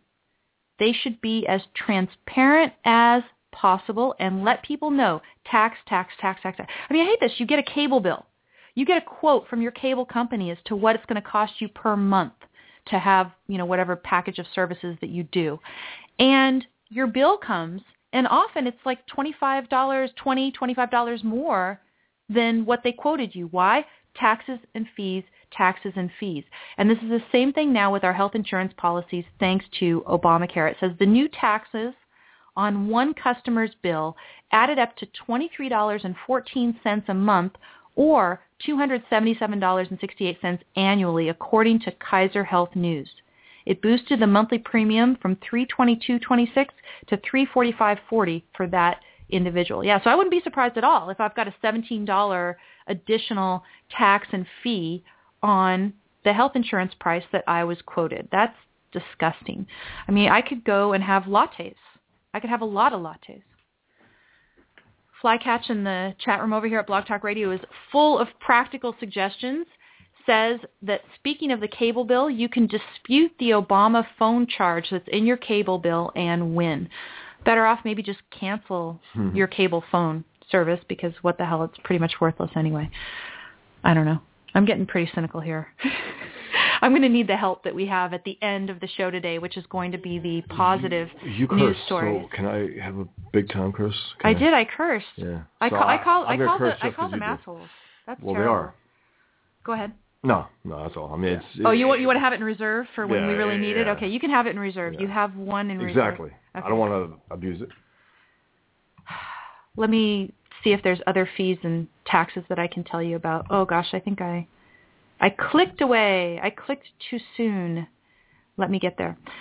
So, in addition to the additional tax within your health insurance premium bill, there's also a 2% levy on every health plan, which is expected to net about $8 billion for the government in 2014 and that's going to increase to 14.3 billion in 2018. So you're forced to buy health insurance, and then they tax you on it. Yay! Uh, there's also a $2 fee per policy that goes into a new medical research trust fund called the Patient-Centered Outcomes Research Institute. Crony capitalism, money passed out to the government's favorite people, $2 of each of you out of your pocket goes to this slush fund. Insurers also pay a 3.5% user fee to sell medical plans on healthcare.gov on the website. That's disgusting. Yep. Obamacare supporters argue that the federal subsidies for many low-income Americans will not only cover the taxes but pay a big chunk of the premiums. Okay, but where's the subsidies coming from? Our tax dollars. says Americans will also pay hidden taxes, such as the 2.3% medical device tax that will inflate, inflate the cost of items such as pacemakers, stents, and prosthetic limbs. Also, if you have high out-of-pocket medical expenses, i.e. those of you who are suffering the most and paying the most out of pocket for it, you will get smaller income tax deductions. Right now, you're currently allowed to deduct expenses that exceed 7.5% of your annual income. The threshold is going to jump to 10% under Obamacare, which will cost us another $15 billion over 10 years. More theft. Then there's also a Medicare tax. If you make too much money, then they're going to add a 0.9% Medicare surtax on top of the already existing 1.45% payroll tax and you'll pay, it says, an extra 3.8% Medicare tax on so-called unearned income. I hate that term. Oh, man. Absolutely. Unearned income. Unearned income, says the New York Post, is supposed to be investment dividends, rental income, and capital gains. You didn't unearned, earn it? Unearned. Unearned. What a term. I mean, that's, You, that's the income that a you government has. earn money, you invest it. But then if you, you know, instead of spending, right, you, you decide to set it aside and invest it. If you then earn money off of, it's That's unearned. unearned. It's unearned. Shocking language. This is the thing. I mean, there's so many invalid Yeah. terms used Which they have to do. to refer to our government stealing money and from some us. of us take it for granted and just bypass it. It is what it is. But no. Meanwhile, the article says the Obama administration touted a surge of more than 2 million visitors Monday at healthcare.gov, plus about 250,000 calls to the Obamacare call centers. All these people giving up their private information on an unsecure website or handing it over on the phone to navigators who may have criminal records. Yes. Who really may have criminal records and they don't care. They said, well, and they were asked about it. I said, yeah, yeah, some are. Some have criminal records, and that's that. This was supposed to go, oh, okay, thanks. Anyway, I my prediction, and, and this is not even a prediction. You don't have to be at all intelligent to make it. Is that the enrollment numbers are going to be way lower than Oh, anticipated, than required by law, and, And, there were and there were some students. It was like a, a mostly black um college, and and one guy said, uh, I mean, I thought it was like free, uh, as the reason why he didn't sign up for it, because I thought it was like free. You know, that that's what he said, and that's a catchphrase. I made a cartoon about it. I thought it was like free uh, or something. right. Uh, they actually believed it was free. They actually believed that. And I'm I'm thinking that a lot of the women too. Again, women often are people who will manage household budget and things Yeah. like that. So I'm not surprised that now that women are seeing the actual cost of Right. health insurance Like, and what it's going to be in 2014. minute. 2014, which really I think a lot of people weren't aware of until that interval between November and December, late November, Well, late they December. believed the liar. That's why the poll numbers went down. Yes, they believed the liar, Yeah. and you, you would have known he's a liar years ago. But Well, and he thought he'd get away with it. Oh, No, he oh, did. so now No, he- he insurance has is going to cover contempt. free No, mammograms. You know, he has free. such contempt for Americans that he thought he could get away with it. That was that was what he was counting on. Those these these schlubs. I'll tell him we tell him whatever he wants. Doesn't matter. In the end, we'll get we'll get the power that, that we want, and it's not working. He wanted to to do this to us and remain popular. He can't do it. State Defiance here in the chat room over at Blog Talk Radio says that I bet the tax, the next tax, will be on people with Blog Hmm. Talk shows. It was uh um uh Amy Peikoff. You know, here's the thing. It was funny because I did a little bit of an exchange back and forth uh, with with Craig, who, like I said, gave a, a nice little donation Yeah, very very um, generous. just the other day, and uh, he was basically saying this idea of doing a show with the idea that you're going to make things better, that you're actually going to convince the government to do better things, is really not the motive. You know, what's what's the motive? Um, you know, well, the, the public. I mean, the, the audience. You know, as the government. eh, They are what they are. right? But they, the, that's got to be knocked. No, but they got to be knocked down by the people. I mean, the government doesn't learn lessons. They're- Right, but the idea that. I'm going to convince enough people to have enough effect on the government, that can't necessarily be my primary motive. My primary No. motive is to vent and criticize about these jerks and hopefully And entertain some hopefully- no, people. but- and hopefully also and- influence people to have, you know to consider some ideas that, that they haven't, and if they can go uh, challenge the government, if they can go into government, let's say, that's probably one of the most effective ways. You know, to get people who are who understand how bad the government is and be in government to try to knock it down from there. I mean, there's a value in that. I mean, ultimately, but yeah, it, that can't be the, the the direct one. That's a secondary consideration. No, it's possible. No, it it, it it's all it's all got to be me saying no, you, you saying want my to piece, do this. No, saying my own piece. Absolutely right. You want to do this. I mean, it's like I don't know about Islam. I I never wanted to learn about Islam for the hell of it. Absolutely not. 9/11 happens. You got to learn about it. That's it. And it's it, it's to fight a better fight. It's it's also to tell the truth out there. And if you're going to tell a story about it, you better know what you're talking about. You can't rely on well, and whatever it is, what it is, and that's it. No, you got to know what it is. Scumbags.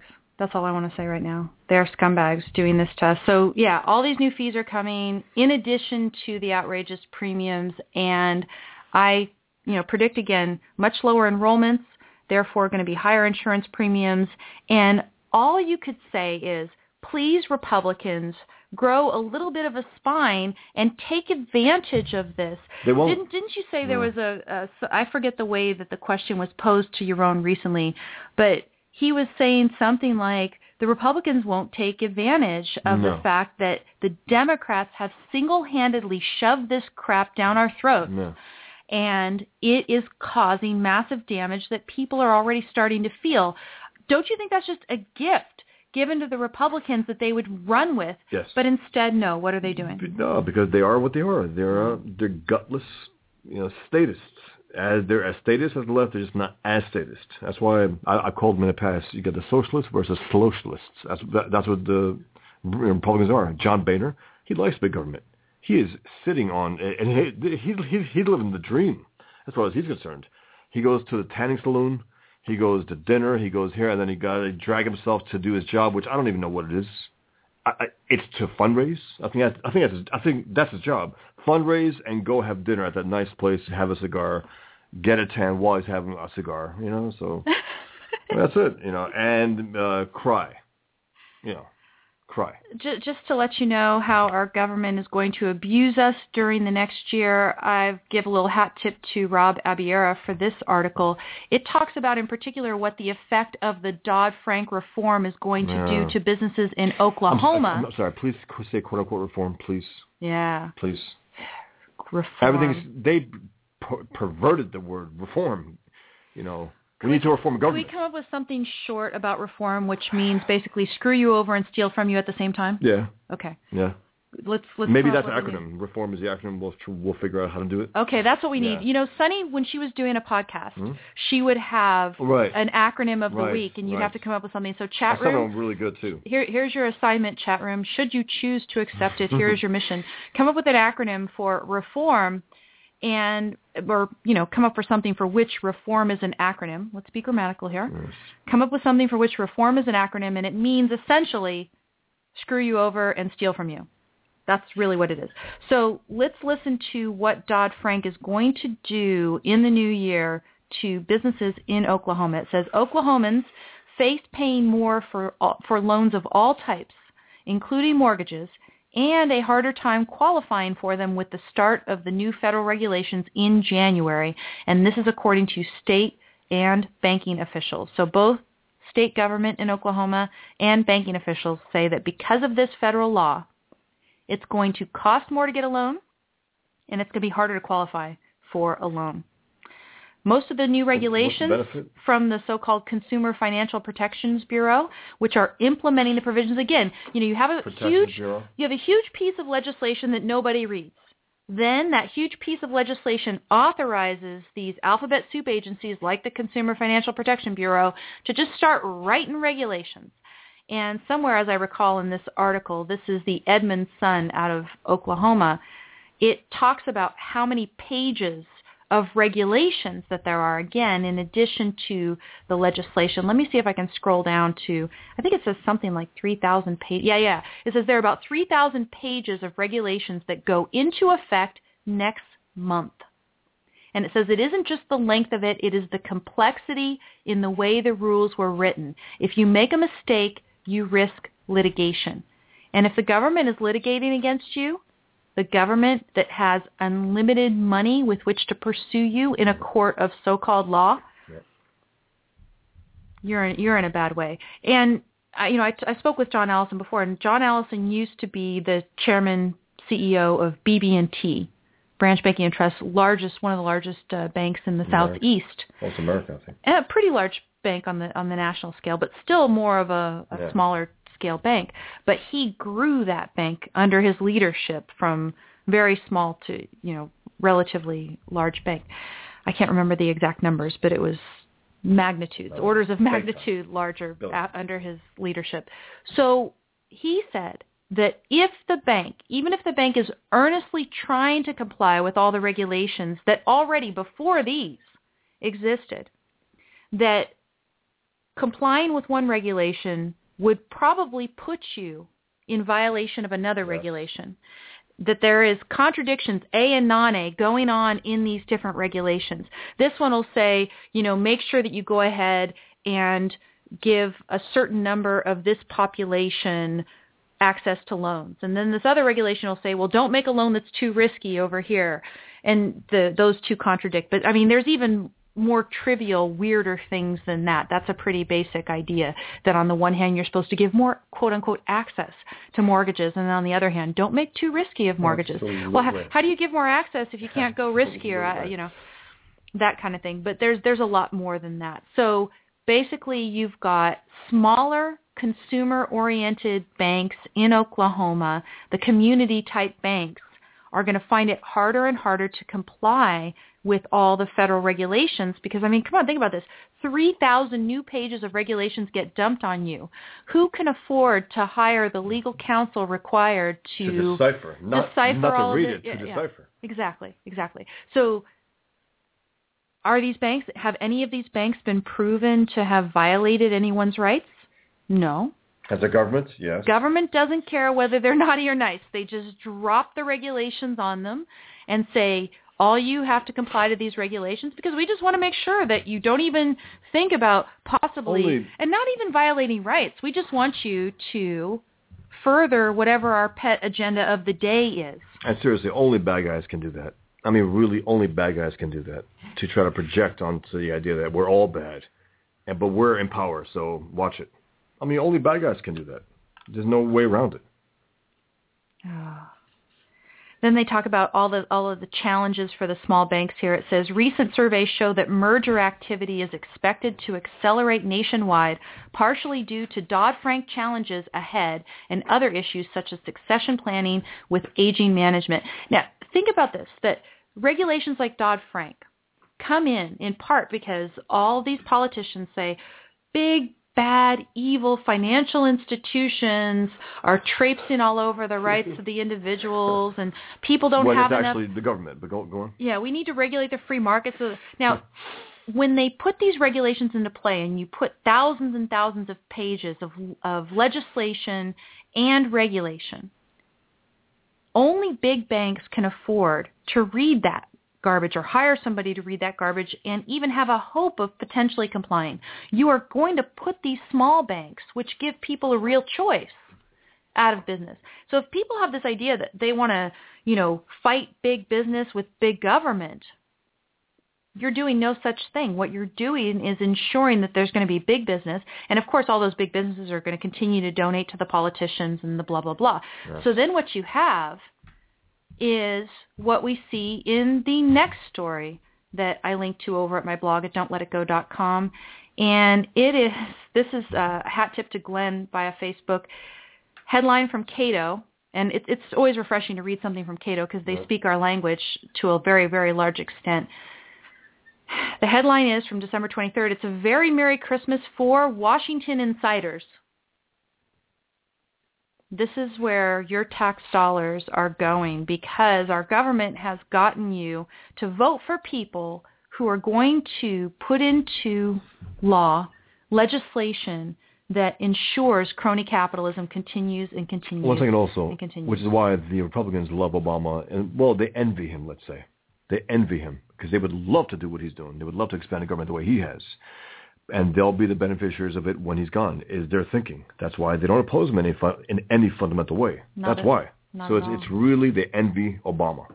So this this piece is written by Daniel Mitchell over at Cato, and he says last year while writing about the corrupt and self-serving behavior at the IRS, I came up with a theorem that explains day-to-day behavior in Washington. Simply stated, he says, government is a racket that benefits the DC political elite by taking money from average people in America. And and who's living it up more than anyone right now in this country, in this economy? What area of the country? The area of the country that is the most Booming. expensive to live in is the Washington D.C. area. And what's the most evil place in America? What's the most corrupt place in America? Where is the place where most rights violations are initiated? Exactly. In that No, but, area. I mean, if, if, if you have like an evil detector and you got the whole the whole map of the country and then you got to that, that would be all you know dotted all over in red. And he says, I realize that this is an unhappy topic to be discussing during the Christmas season, but the American people need to realize that they're being pillaged, Yep. pillaged, I love this language, Yep. by the insiders that control Washington and live fat and easy lives at our expense. It's just a reminder. It really is. He says, if you don't believe me, check out this map showing that 10 of the 15 richest counties in America, 10 of the 15 richest the counties in America richest. are the ones surrounding our nation's imperial capital. Again, I love his language. Yeah. Uh, he says, who would have guessed that the wages of sin are so high? Now, see, he calls it sin. Yes. It is sin. It is sin. And I, I hope he agrees that it is sin for these people to steal what they're doing. from productive Which- people on which- the pretense of giving it to the unproductive. Which I think it does because he used that language. I, you hope, know, pillage us. I hope he did. No, but that language alone Yeah, to no. pillage us, yeah. But you know, is, is he going to be the type? Well, you got to have some safety net, and the you know, uh, Well, it's not evil. not- it's just well, they go too It seems, far. like, it seems like the gist of his point is an all-out attack from from the outset, which is good. Usually they they start slow and then do that and then pull back. actually actually here's one indication. I'm doing a little philosophical detection here. I don't know Daniel Mitchell from anything. He says corrupt and self-serving behavior at the IRS. Would we call it self-serving No. behavior? No, No, we we wouldn't. wouldn't. So No, it is self-destructive. So I, I my guess And is that destructive he, of the country. He, he would call this massive Washington excess, but Right, and know, and and that they have probably egos, which they don't. Which they don't. If they if they did, they would actually do something about what about the corruption in Washington and not be part of it. he's talking about a report from the Washington Business Journal, and he quotes from it here. D.C. residents are enjoying a personal income boom, unlike the rest of the country. Yes. says the district's total personal income in 2012 was 47.28 billion or $74,733 for each of its 632,323 residents, according to the Office of the Chief Financial Officer's Economic and Revenue Trends report for November. And that's why you know have they been uh, the government hasn't been doing this good since who knows when, and that's why again the Boehners and the McConnells they love Obama, you know privately, quietly. Look at the Don't U.S. pretend that they don't like him. U.S. average per capita personal income is $43,725, and they are making there Yes. not quite twice as much, but close. Yep. Yep. Says, why is DC income so much higher? Well, lobbyists, politicians, bureaucrats, interest groups, contractors, and other insiders who dominate the city get much higher wages than people elsewhere in the You country. know what happens in dictatorships? All the wealth, all the power goes in one area. Period. All the wealth, in particular. Yep. And this is the thing. When government has as much power as it does today, it has the power to give favors out. I love State Defiance here in the chat room over at Blog Talk Radio. He says, well, it takes a pillage. Takes a pillage. That's perfect. It is perfect. Oh my gosh. Uh, it, ta- it takes a pillage to do what though? It takes a pillage to destroy a country, which is what they're going to be doing in the bases. I mean, I'd love to see them continue. They're going to try to live high on the yeah. hog. No matter what happens to the country, they think they're protected somehow. That they're protected from the reality of their con- of the consequences of their policies. That they're protected. I mean, it's just it's shocking. Obama. I mean, think about it. He has children. You would think that that would maybe stay his hand a little. Hasn't. Doesn't doesn't give a damn for his children. In terms of pure wages, DC on a pure per capita basis, this is again quoting from the Washington Business Journal. It says uh, the the pure wages on a pure ca- per capita basis was 79% higher than the national average in 2012. Employee benefits were 102% higher in DC than the average in 2012. Proprietors' income 137% higher. Says the numbers suggest DC residents are living the high life. And then they have a chart from Zero Hedge comparing income growth. Zero Hedge, very good. yeah, comparing income growth for both DC and the nation as a whole over the last few decades. Okay, so this is a bipartisan Long, critique, yes. which you get from only places like Cato. Yep. If you go over to one of the right-wing Oh blogs, yeah. oh, you know, Oh, it's oh, terrible. Bush is great and Oh, Reagan was and one. they, and they still pull that crap. That, If- that Bush was great. Yeah, if you if you look at the growth, then you see over the last few decades. Now, if you notice, it actually has gotten worse though towards the tail end of the Bush years. Yes. If you look at this chart again, go to my blog don'tletitgo.com. You'll see the link to this post over at Cato. But from 2007 on, Yep. the stark rise Yep. the drastic rise in the District of Columbia income versus those people in the United States, which has stayed relatively flat, maybe only a slight increase. And then, of course, there's been inflation that our government lies and says, oh, you know, Oh, there's yeah. been no inflation. There's been inflation. So if you have this median income staying relatively flat or increasing just a little bit, it's like getting a pay cut. So in other words, policies like TARP, the fake stimulus, and Obamacare have been very good for Washington's ruling class. And I think you add to that, given the last article that I just read, add Dodd-Frank Yes. into that as well. And they say, want some other examples of profitable Washington sleaze? Here are some excerpts from Rich Tucker's column for Real Clear Policy. It says, the real place to park your money is in Washington, D.C. That's because the way to get ahead isn't to work hard or make things. It's to lobby Washington for special privileges. Look no further than the sweet deal the sugar industry gets. It's spent about $50 million on, sped, on federal campaign donations over the last five years. So that would average out to 10 million per year. Last year alone, the federal government spent 278 million on direct expenditures to sugar companies.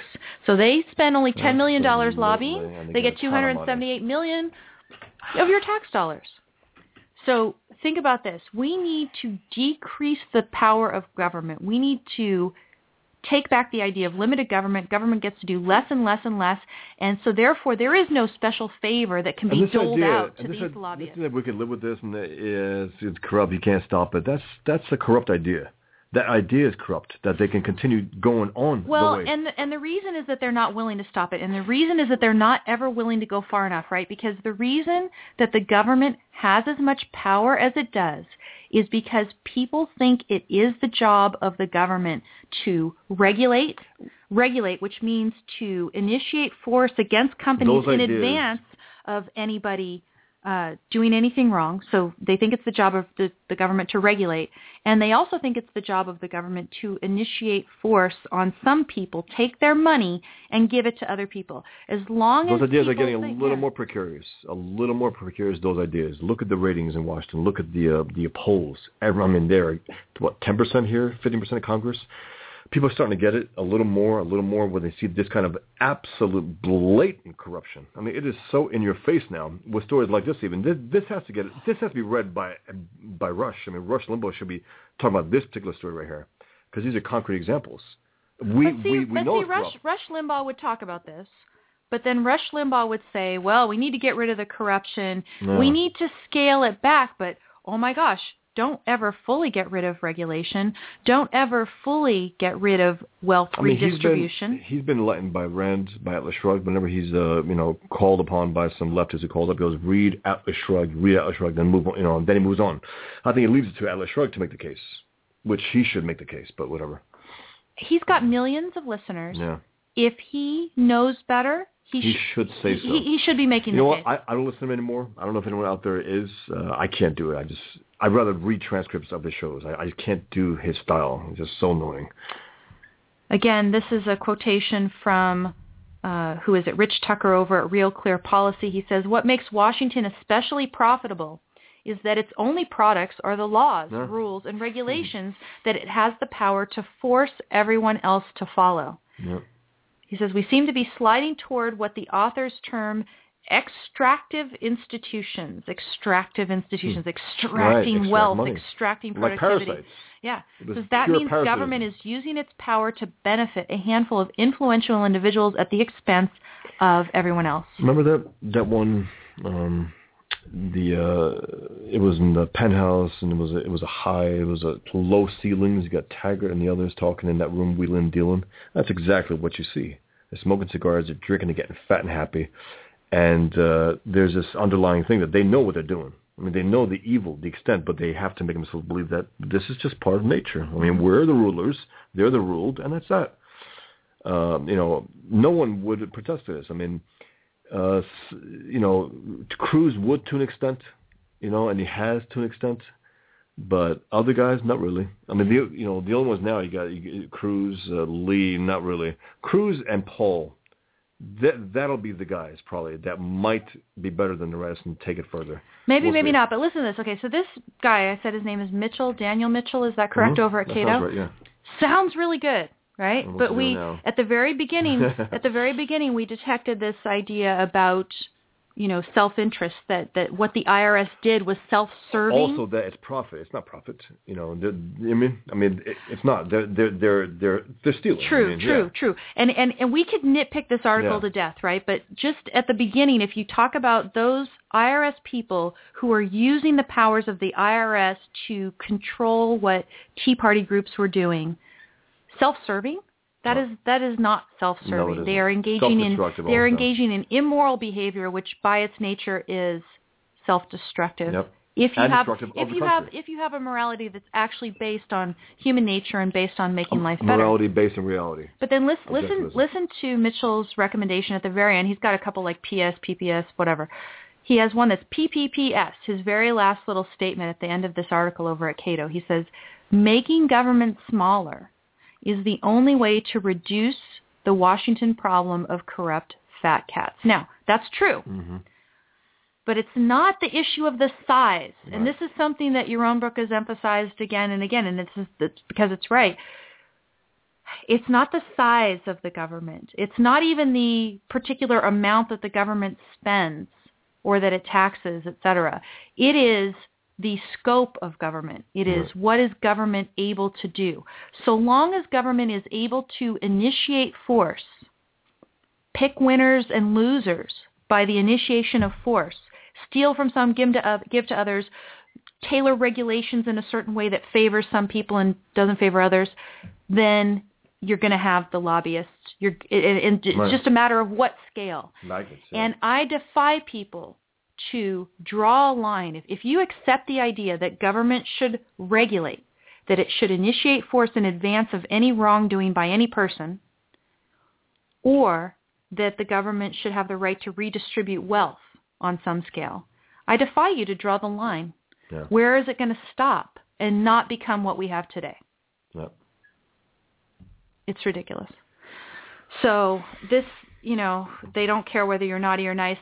In in reality, you know, obviously some of the things I've talked about, they they don't actually care whether you're naughty or nice. They treat everybody equally and horribly. But they, they treat the good even more so. But that's the right thing. So even if the government is being indiscriminate, the effect when you do not tr- give the bad people what they deserve, and if you don't give the good people what they no, you're all whichever way that you fail in in discriminating against the naughty and in favor of the nice, you're going to hurt the nice in favor Yeah. of the naughty. And If you treat if you treat everybody equally right now, right? All of us who are not criminals, who are not potential terrorism suspects, not jihadists, right? Don't mean anybody any harm. We're all getting spied on equally like everybody else. We, the good people, are being punished because of our government's failure to discriminate between the good and the bad. Yep. Take the example of the banks under the Dodd-Frank. There's good banks and there are bad banks. There are banks that went out there and they said, Absolutely. hey, let's give you a No interest interest only mortgage for the first 10 years and then you're going to owe this huge balloon payment. There are people who did engage in lousy, disgusting government's, uh, loaning practices, lending practices. The government encouraged it though. But here's the thing, you know, first of all, if they are not being upfront about it, if they're committing fraud, that's when the government should be stepping in. People have this idea that anything that's out there on the market now must be okay because Right. government is taking care of them. If the government stopped regulating the banks and people had to actually fend for themselves with regard to this behavior, I think they would start doing it. Oh. Uh, you know, but now what are they doing? They're treating every bank as if every bank in the world is out there to try to take advantage of people. And And why do you think? Again, because the government is out there to take advantage of people. Yeah. what I mean? So they're projecting. It really is that. They think we're all. Uh, they need to believe that we are all as corrupt as they are. They need to believe that in order to get away with what they're doing, and in order to quote unquote profit on the side. I would say the more that Washington is doing what it's doing as well, of course. I mean, people all know this that it just attracts a certain type of person that is going to be able to live in that environment and look at themselves in the mirror. This And- this is this is why as much hope as I would have in someone like a Rand Paul or a Ted Cruz or whatever, Yeah. it's it's little. It's it's very little hope. And like I said, here's Daniel Mitchell making government smaller. It's not smaller. It is reducing government to its proper scope, to its proper function of protecting individual rights. That's what we need to do. And you know who speaks that language today? Even the term individual rights. Sometimes they say individual liberty. Who even speaks that language today? It's not. It's never about freedom or liberty anymore. It's, it's really not. It's about helping others, and even the right get, gets into the crap sometimes. sometimes. And, and it, it's a whole difference. Like State Defiance in the chat room says that Rush does raise money for the Leukemia Lymphoma Society, so you have to give. but- That's great, and I have no, not- that- I have no problem with private charity. Absolutely not. But, at but all. I was talking about the show. I, why I can't listen anymore. Yeah. And I'm not going to listen because he does that. You know what I mean? I'm not going to listen because he he does charity for leukemia. He's just unlistenable. Uh, he is. I mean, he's just too. It's, it's arrogant, is what it is. And he goes, "It's not arrogance. Arrogance. It's, it's confidence. It's arrogance. It's uh, unlistenable." But anyway. And Mark Levin is uh, is overall, I think, the best of the mainstream popular ones. hmm Yeah, definitely. No, I was just saying, don't put your hand in front of your face when you talk, so Oh, people sorry. can understand you a little better. I was looking at my hand though. Is my you know anyway. Is that random? It is very random. Powerful. Let's go ahead and go on to some positive things because I think that was very depressing. So Yes. we have our government basically stealing from us all the time. Fat cats in Washington getting rich on it. They think that's their job, and, they're doing a hell of a job. I mean, the- wait, you got to give them that though. I mean, if that's their job, they're doing a hell of a job, right? They see it as their Oh, job or part of their job. Rape, or, or rape, they, they see it as a, you know what they do? They see it as a deserved perk of their no job. No doubt about it. A deserved perk of their job. It's just like Al Gore when they used to say, "Oh, This- well, this- this is why what's, they flocked to what's, Al Gore's carbon footprint?" Well, he's going around the world in his jet or Yeah. whatever, you know, releasing all the carbon gases. I'll- He's doing that to say- save the world. I was saying something about, about Al Gore. Uh, everywhere he goes, he's warm. You know, everywhere he goes, like, "Hmm, it's warm here, and then people say, "Well, it's I think it's you, Al." I think it's Yep. you, my man. That's right. It's warm. I mean, I, he's sweating everywhere he goes. It's like I think you're twice as big as you used to be, my man. Anyway, As uh, as I was finding the link to that last Cato piece, I found this piece on the Cato blog, and it is ending the year on a positive note. It says throughout the year we are constantly bombarded by bad news, stories about hunger, violence, oppression, and illness. You know, it's funny; those are not the ones that I focus on. I felt I always focus Yeah. on the ones where the government, which is again, government is potentially and is actually right now, I think, the biggest source of rights violations of American Absolutely. people. So that's where I focus most of my negativity, I guess is what you would call it. But there are, of course, these other stories as well. Um, and it, and it, he says, you know, true enough, for far too many people, 2013 was not a good year. He says, we must, however, distinguish between the stories of individual unhappiness and disaster and long-term trends, which are on the whole positive. Over the last couple of weeks, a number of stories pointed to these positive developments, and I include them uh, below. One of them is the NPR Morning Edition, Tired of Doom and Gloom, the best good news of 2013. Uh, Cracked.com, the five amazing pieces of good news nobody is reporting. I'm going to skip over NPR and let's look at Cracked. What do you think about that? yeah. Cracked has been having some pretty good stuff, actually. Pretty funny. Cracked might be better than an NPR, uh, you know, government-funded source. I think I'll just skip right over that one. Yeah. Uh, it says if you share an uplifting link with somebody on Facebook, a video of an act of human kindness captured on camera, um, the response is usually the same. I skipped over something here. nice to see that there are still heartwarming stories in this awful world. In other words, any positive news or trend is treated as the exception and everybody thinks that the overall arc of civilization is clearly downward. Only problem, says this cracked article, is that it's absolutely not true. No, First- first is- of all- Cracked is humor. Number five, crack seems to think that we are closing in on world peace. World Islam. You mean. Yeah. Islam means peace. It says uh, 20th century has been the most violent in human history. They had the two, two world wars, etc. They say the good news, even with the wars in Afghanistan and Iraq, the first decade of the 21st century saw the number of annual battle deaths at its lowest ever in history. Uh, battle deaths. Yeah, but that's What define battle you deaths? know what I, Eh. I would stop reading this because uh, the fact is under Obama a lot more Americans died than the last few years than than under Bush a Okay, lot no- more because it doesn't give a damn. Yeah. Number four, I would say, is good news. Teens are less likely to smoke, drink, or do drugs than ever before. I mean, this is a humor site, so I don't know if they're just making jokes. I, I hope that's true, but you know, I think that's good. they have a zombie there Oh, oh no, we're getting more tolerant. of what of evil. Oh no. Of big government? Number three is we're getting more tolerant. This is not to be respected. I think uh, that's a bad link. It says, uh, if compared to an ideal world free of prejudice, the current state of things is a shameful walrus orgy of a disaster. If compared to the actual world at any point in the past, That's things look doing, pretty effing good, they Yeah, that's, that's not what we're doing. We, we don't have to go a thousand years. Oh, it's better than a thousand years ago. We don't have to go there. So it says we're tolerating interracial marriage, and we are also more likely to accept neighbors of different races than other countries. What about gay marriage? We've come pretty far with that, they say. So, okay, I guess that's decent as well. I guess. mean, look what they just did in India, right? In India, they reinstituted a law that banned gay sex. What? Yeah. I didn't know that. Now, literacy. How do you do that? you know I mean? well, how do you do that? You have the little iPhone in the bedroom, right? no, but say, how do you do that? You know what I mean? It's like, okay. Literacy is at an all-time high, says number two. Of course, I saw another article that said that hardly anybody reads books after they get through high school and college, and that's really all the government cares about is literacy Yes. that they can demonstrate in high school and college. Yes. But who actually reads to get information anymore? I don't know. Uh, so now we're in the most literate world ever. What was Yeah. number one? Worldwide poverty is dropping at a shocking rate. Is number one. I mean, I don't know about that. Uh, Americans are becoming, you know, less wealthy, more more poor under Obama. I, I mean, I, I mean, we're we're all seeing. Well, I you know, mean- in terms of globally, you, you then you're going to mess around with the numbers. Talk about the industrialized nations. Talk about the uh, the most the, the wealthiest of nations. I mean, that's when you start to really know who and what. Well, the other thing you could think about is that because there's been more redistribution of wealth, then if you just look at poverty, the most, Mm-hmm. right. you know, the the number at the very very bottom Right. under Hey, whatever it's not as the bad as it used to be. arbitrarily, yeah, right. They have more But- money. They have more of others' money than they used to. But how know? much wealth destruction has taken that's place in I'm order to achieve that? Right? They have they. There's more theft going on, guys. So there's less poverty. You know. so I skipped over NPR. There's more, crack, wait, more glo- global theft equals less global poverty. Is that is that the, the gist of what they were saying?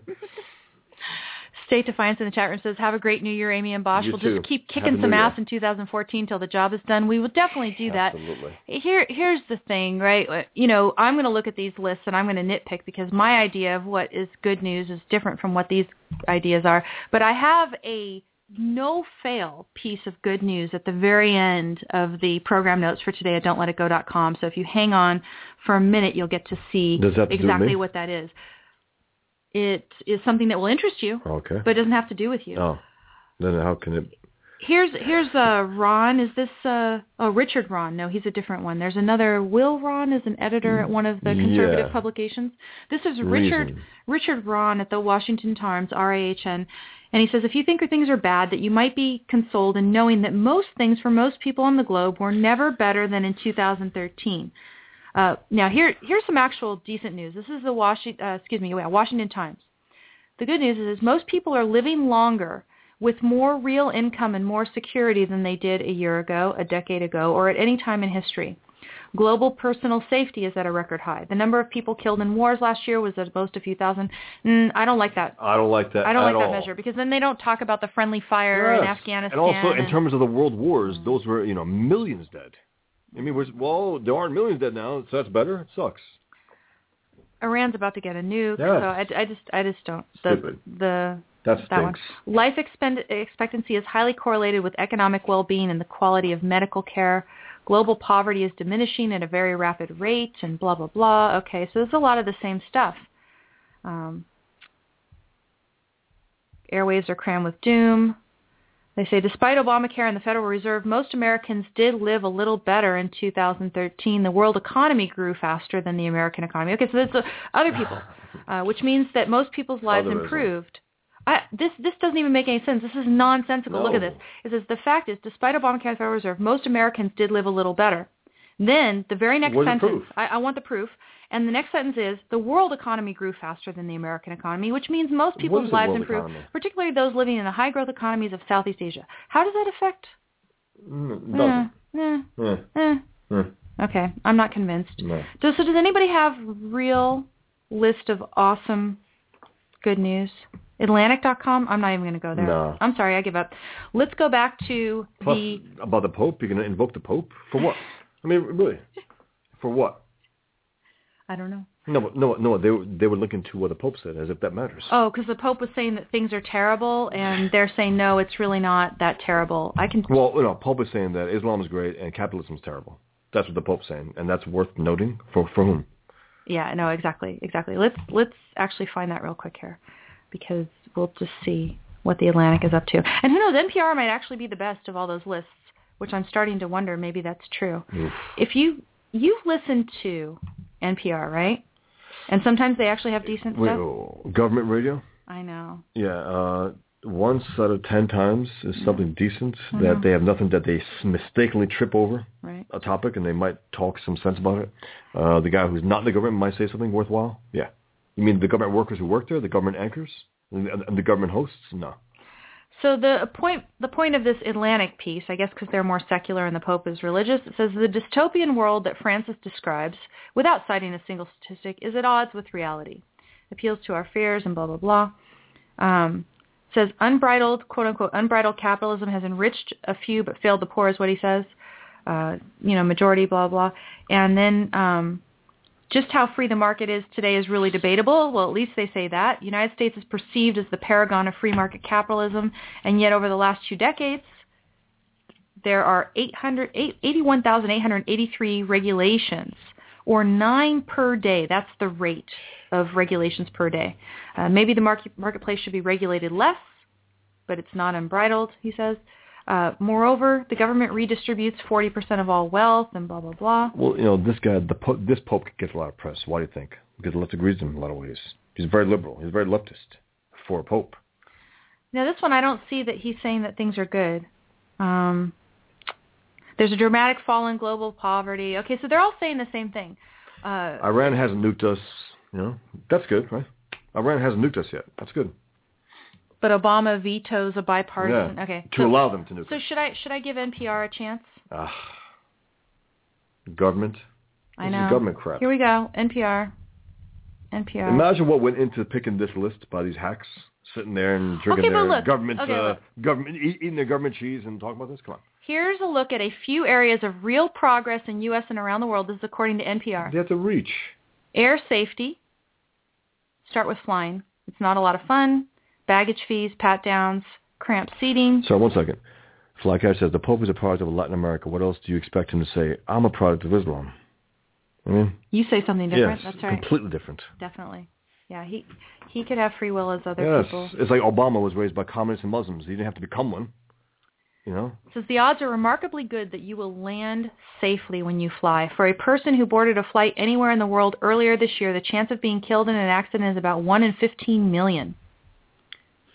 What does that mean when we're up in the air? At that rate, 1 in 15 million, you could go approximately 40,000 years taking a flight every single day before you would, on average, succumb to a fatal crash. So that's so it's nice. about what di- what what didn't happen. Okay. Um, No, so see, they're they're saying this didn't happen, and Well, there were less cancer deaths also, and they were but they're saying on. that airline safety is What I'm saying, better. they're reaching. They're trying to create something good when we're in a pretty damn bad way right now. You know, they're just trying to reach, and it's it's terrible. Give us some achievements. Give us some something truly great. How about fewer cancer deaths? I guess. Fewer cancer deaths? Due to med- medicine, due to what? Well, right. And then the question is, is this going to be true after Obamacare? Yes. But fewer cancer deaths this year, so we can That's be happy good, about but that. it, what we're like saying is terrible. That, those terrible things didn't happen as much as they usually do. That's a good thing. Now I- then, they, technically, I guess, but what great happened? now then they say, here's one, stronger economies in sub-Saharan Africa. And I say, okay, that's cool, but why? Yeah. Right? Has that growth, that so-called growth, been at the expense of everybody else? Yes. It's very, very likely. Why is it that it's happening? That's what I want to see. Africa gets, you know, African dictators get a ton of money from the world, so they might make, they have, might have gotten more money from the world, quote unquote, than other years. What does that mean? That's all they Has have. there been production That's there? all they have to tell us. No, but that's what I'm saying. Flight safety, Listen. less, fewer Listen. deaths from cancer. Yeah, but, no, fewer deaths from a from a from plane in crashes. Africa, but we fewer, don't know why. No, but fewer plane deaths, crashes, fewer cancer. You know what? We had a great year. Come on, come on, and that's all they got. Come on, I mean seriously. And me and you right now, if we say what great things happened this year, You know what? We are going to be out of time in two seconds. What I want everybody to do is go to my blog at don'tletitgo.com and watch the Sherlock preview Yes. episode called Many Happy Returns, and that will no doubt put you in the proper mood to ring in the new year on a positive note. Everybody, we got to go. Uh, take care, and we will talk to you in 2014. Bye.